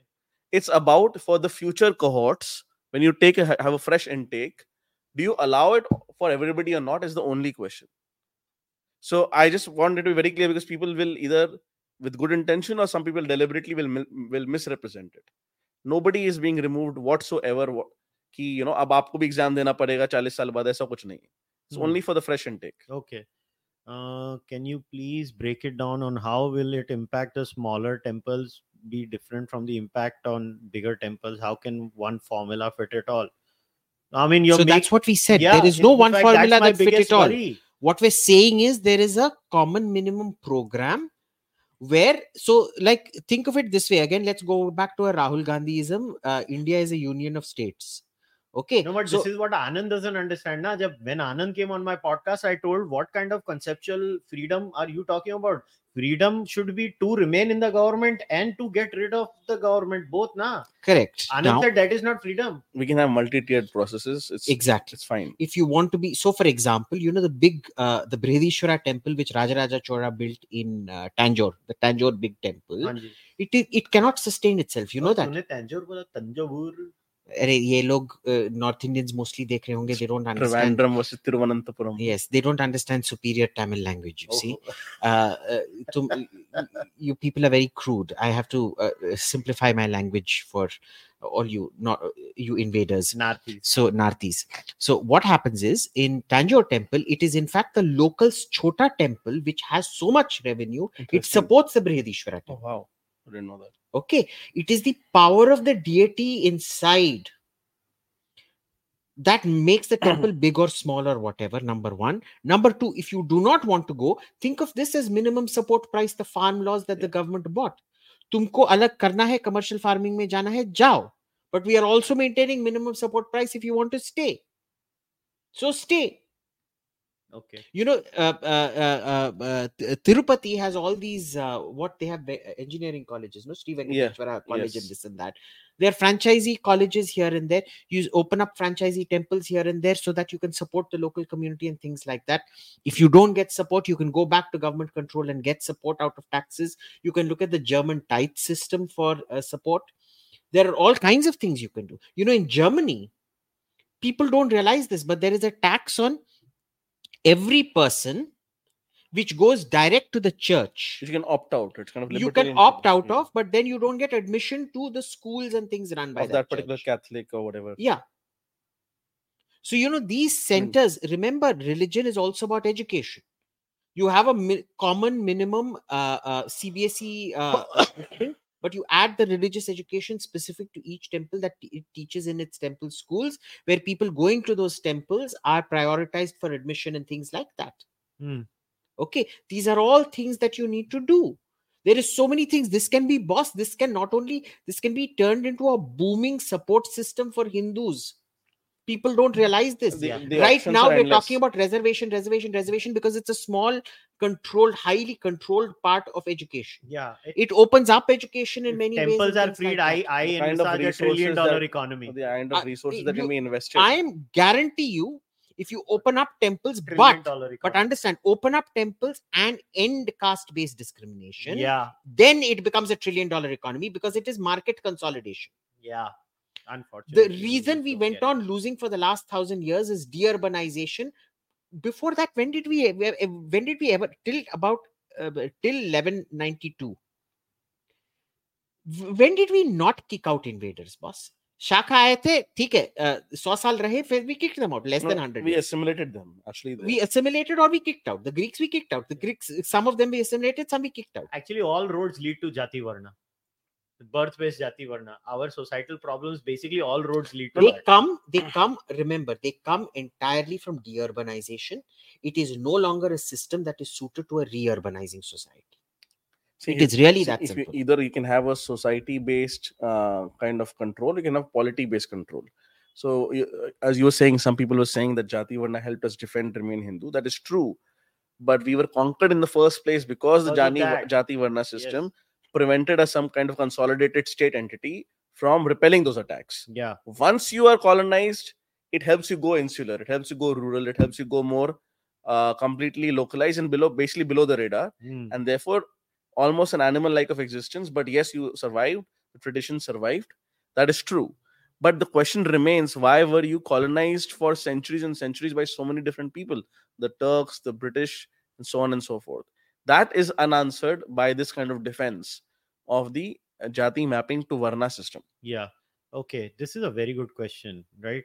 If a Purohit is a Brahmin, not all Brahmins visiting are allowed into the Garbhagriha. Shouldn't a distinction be drawn between Kartavya and Varna? Absolutely. So long as it is apl- applicable to equally uh, to everybody and there's no ca- birth based thing. I have yes. to say, questions bother See, if somebody is allowed only because of a certain character or uh, nature or the work or he's doing, that's fine. There's nothing wrong with that kind of discrimination. Discrimination is only wrong only when it is on the basis of birth amongst Hindus. Okay. One last question before we wrap it up. If Jitni Sankhya is implemented elsewhere, would it prevent these temple from reforming since uh, general categories might feel cornered? How does one bridge this mistrust? See, I think the question, if I'm getting it right, is if in government jobs, etc., the caste census happens and there are more aggressive affirmative action, how does then one do this? Because people are at least defensively keeping this as quote unquote theirs. Yeah. And there is a trust chasm. I'm, as, I'm assuming. assuming this is that's what the- Yeah. See, my point is again, let's not confuse cause and effect. Whatever we are seeing in terms of affirmative action is because of various errors that we've done as a society. Whatever wrong we've done, we can correct it based on our own principles and an old civilization. Fair enough. But th- it's not because of what has happened today. It has happened or what have happened earlier, even though in a very imperfect sort of way. Like SCST quota is very different qualitatively from an OBC quota and so on and so Mm. forth in terms of creamy layer and otherwise. Mm. But nonetheless, to say that if that becomes more aggressive, we will even furthermore defend casteism in Hindu mothers to make to me makes no sense. If at all, it makes the proponents of the first move uh, more vindicated. Um, and let's remember, we always forget that this is the Modi government. It's important to mention that whenever we mention caste reservations, EWS has been, um, you know, introduced by the Modi government. It has been approved by the Supreme Court, and it is the first case in which ca- the economically weaker sections amongst the residual classes, the general classes, have gotten affirmative action. So the first step has conceptually been done that eventually the program can pivot from your social identity based on birth to economic need. For that pivot to happen over a generation or two, you needed this first step the first step of being the EWS quota.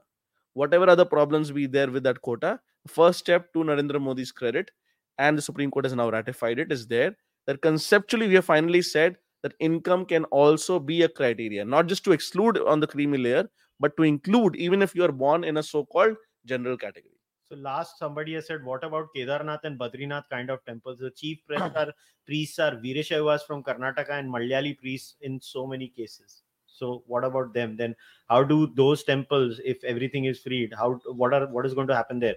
Status quo is maintained because So they who- are anyways mixing. Whoever are the priests are will or anyway remain the priests. So what, what will change? We're talking about the future in any case. Mm No, what if some temples are anyways following this? See, I code? don't know whether they're specifically under the government control right now, but if the question is how will future priests be selected, then again, so long as there is no uh, restriction based on birth, that's all.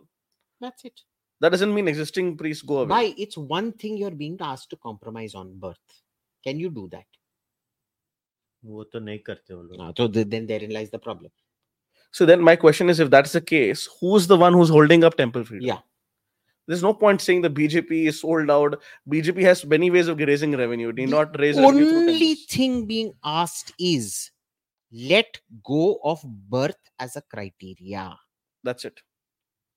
There's, there's really nothing else to it. You say yes, kal mandir tumhara.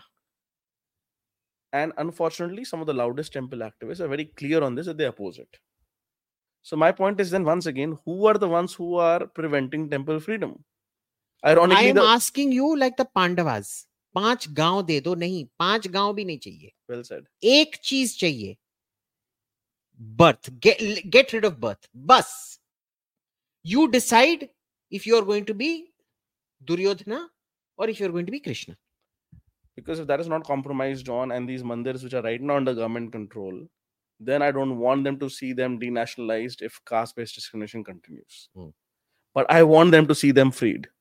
So then the question is just of creating this consensus. I think this was not discussed in detail before. So I thank you a lot, Kushal, for organizing this. I thank Anand for earlier doing the space. We need to discuss this more. We need to write about this more because I think we're all on the same page that it needs to revert to Hindus. Yeah. The question is, how do we go about it? How, who will the trustees be? How will they be elected? How will they be selected or replaced? How will the priests be appointed or not? Th- These are these are questions that we all have in mind. There's no point of putting them under the carpet in the name of uh, being bullied on social media because that has never stopped people like us from saying anything what we want. Mm. And that will never stop us in the future. So this thing has to be taken care of. Take the bull by the horns. It's just one small thing, as you mentioned, not even five villages. There's really nothing else. In any case, I can tell you the overall composition of the priesthood will not change for at least 30, 40 years, if not longer. So this is simply a matter of uh, zid, and अगर कोई और जिद है तो हम भी जिद्दी हैं. That's all. really very simple out here ki bhai we did our end of hinduism podcast do you remember that Yeah. unless temples are given back to hindus hinduism cannot survive Hmm. at the same time without hindutva hinduism cannot survive Well. Hindutva is based on eliminating caste differences. It is about creating a political Hindu who views Hinduism as over birth, over jati, over varna, over whatever. Hmm. In order it is a very easy syncretism that lends to both. The only thing you have to let go of is this birth. Notice what is hindutva? How is hindutva hindu univer- uh, unity under hindutva been achieved? By overcoming caste through social engineering. Hmm. you want the same thing with temples temple privatization is imperative to the survival of hinduism. Hindutva is equally imperative to the survival of hinduism. A privatized temple that exacerbates birth-based divisions serves nobody. You know, one of the first things uh, this government did in Jammu and Kashmir, one of the first things, maybe as late as early this year, after 370 was effectively abrogated, was introduce the incentives for intercaste marriages in Jammu and Kashmir Union Territory. For, of course, Hindus. For a non SC Hindu marrying an SC Hindu, man or woman or vice versa. Imagine that kind of quote unquote social engineering that Abhijit mentioned was now being done in Kashmir after Hindutva gained power to remove 370. Yeah. Whereas earlier, many of the Valmiki Hindus there were being treated, unfortunately, literally like shit. Many Punjabi and other Hindus from Jammu and across who had come who had come here, they could vote in national elections, they could not vote in assembly elections. So they had kind of limited franchise in that sense. All these things were done based on Hindu consolidation, and anything that comes in the way should not be should not be encouraged. Of course, with the caveat that no ritual whatsoever will ever be sacrificed. Only if there is a birth-based component to the who does the ritual, and that also an exclusive birth-based ritual, uh, component. That is the only thing that is being discussed here. I want to be very clear. There is no homogeneity. People often say this is homogeneity. Homogeneity hai bhai? There are you literally have thousands of gods. You have millions of gods or various permutation combinations, various local forms thereof. How can there be homogeneity in Hinduism in the same family? Somebody else is worshipping Ganesh, somebody else is Krishna Bhakt, somebody is a Shiv Bhakt. There's no question. Hinduism by o- definition will be plural. So that's don't deliberately confuse people by saying that removing this caste based criterion makes Hinduism homogeneous. No, in fact, it will make the various panth and sampradayas more colorful, more uh, interesting, and more actually they'll be forced to think in terms of what our beliefs are, what we want to promote, as opposed to a default constituency based on jati being there. In this age when people are, tra- you know, moving from one part of India to another, to say, "Nahi, aap- you must only go to your uh, Gram Devi. You know, my my Gram Devi is in uh, Meham Rohtak in Haryana, but I was born in Calcutta. I now live in Mumbai, so I should have no say whatsoever in any Mumbai-based mandirs, even if I live here for the rest of my life. I should only connect to my mandir in Meham Rohtak. I mean, this is the kind of weird uh, arguments people say that oh, you you have a sampradaya or panth, you don't know about it. Once again, 70% Hindus do not identify with sampradaya or panth. So this argument that leave it to the sampradaya or panth is not connected to reality. You have to involve the broader Hindu society in some way or form. Of course, the rituals will be of that sampradaya and panth. and let us be clear about there are also lots of grifters and freeloaders who are freeloading on all of this and i'll tell you You're why giving the definition. this what is happened. Yeah. this is so one second Th- th- this was a piece that i think it was abhinav prakash who wrote this excellent piece. excellent piece i keep telling people to go back to it was it in the hindustan times Hindustan Times. yes uh, give How a link Savarkar to- won. how savarkar won there have always been three streams within hindutva. The most irrelevant stream which has never won an election never won anything was the karpatri maharaj types who are called the trads now. The other two were the progressives who were Savarkar, who wanted social change shoved down Hindu society's throat. And then there were the conservatives who were the RSS who said, सब कुछ संवाद से होना चाहिए विवाद से नहीं होना चाहिए। We agree but slowly slowly let us create the ground work for it या and take the whole of society along with us so here's the point you can't get it on your terms you take us along. You take the whole of society along. Or you don't get it. Full stop. Savarkar did not get his way. karpatri maharaj did not get his way. The rss got its way. True. Savarkar won but posthumously. So not in his lifetime. Yeah. So, to give the definition, so I had said, who is a Hindutva free rider? A person who has nothing to do with the core principles of Hindutva. This person is just a run of the mill bigot who sees Hindutva as the sine qua non of Indian political discourse and jumps ship and free rides on it. But deep down inside, this person disagrees with the core principles of Hindutva, which demand the dilution of caste or Jati Varna, whatever you want to call it, and creed based ethnicities and a standard Indian identity. Standard Indian identity does not mean homogenous Indian identity. Hmm. So this person tries to ride the Hindutva wave and then adds the poison pill of bigotry towards different sects. ये in इतना India. बड़ा definition काय का पढ़ रहा है definition should be no Scholarly more than आदमी one है। अच्छा मैं स्कॉलरली चीजें लिखता लिखता है नहीं, तू लेकिन है। जलता है मेरे से तू जलता है मेरे से चुप। बट द मैं ब्राह्मण हूँ मेरा डेफिनेशन राइट है तू ब्राह्मण नहीं है तेरा डेफिनेशन नहीं। राइट ही नहीं हो सकता है See, but- QED, QED. see but i think the perfect way to end would be there recently a few days ago now i had read an article by arvind datar uh, on ambedkar um, it was a very good article and i wanted to read a particular quote from that article that article called was called remember ambedkar's warning or the warnings of baba Sahib. and we'll Hmm. end on that Hmm. Quote Ambedkar expressed the view that castes are anti national because they bring about separation in social life. They are also anti national because they generate jealousy and antipathy between castes. Hmm. Ambedkar's warnings must make us reconsider whether the present trend of having caste counting exercises or making subcategories within backward castes and scheduled castes to suit political gains are a step in the right direction. Hmm. I think everybody needs to, as they say, calm down Hmm. and understand that this caste thing is not helping Hindu society. If you really care for Hinduism, uh, it's quite clear that sometimes I don't know how to say this, but whom I like to now call the Hindutva free riders, they don't care for Hinduism. Of course not. They care for their jati. They're not Hindu activists, they're Jati activists. They are jati activists, and and I think they should accept what. Which is they are. fine. It's They okay to be a accept Which is. I have no issues just, with that. Just Yeah. don't pretend. And but if- don't wrap it up to be some overarching this thing. yeah my, my problem is with people who couch their uh, casteism and you know what bothers me even more in many cases is that you want liberalism when it is applied some things are applied on you personally Hmm. and you want hard line fascistic attitudes when you want others dealing with you on their life you want fascistic rules The rules. apply to thee, not to me. me. So yeah and on that note we'll end the podcast. So thank you to both of you especially harsh तूने अकेले बड़ी गालियाँ खाई हैं इसमें तो मैंने बोला मैं थोड़ा साथ में हम लोग एक स्विमिंग पूल मैं भी गाली खा लेता हूँ। सो इन नॉमिने पात्रिस फिलिए स्पिरिटो सांक्ति अब्सोल्वो थे we only declare our loyalty to holy father church and holy mother church and we are peddling the church agenda thank you very much या okay guys we will wrap it up so go follow Abhijit Harsh on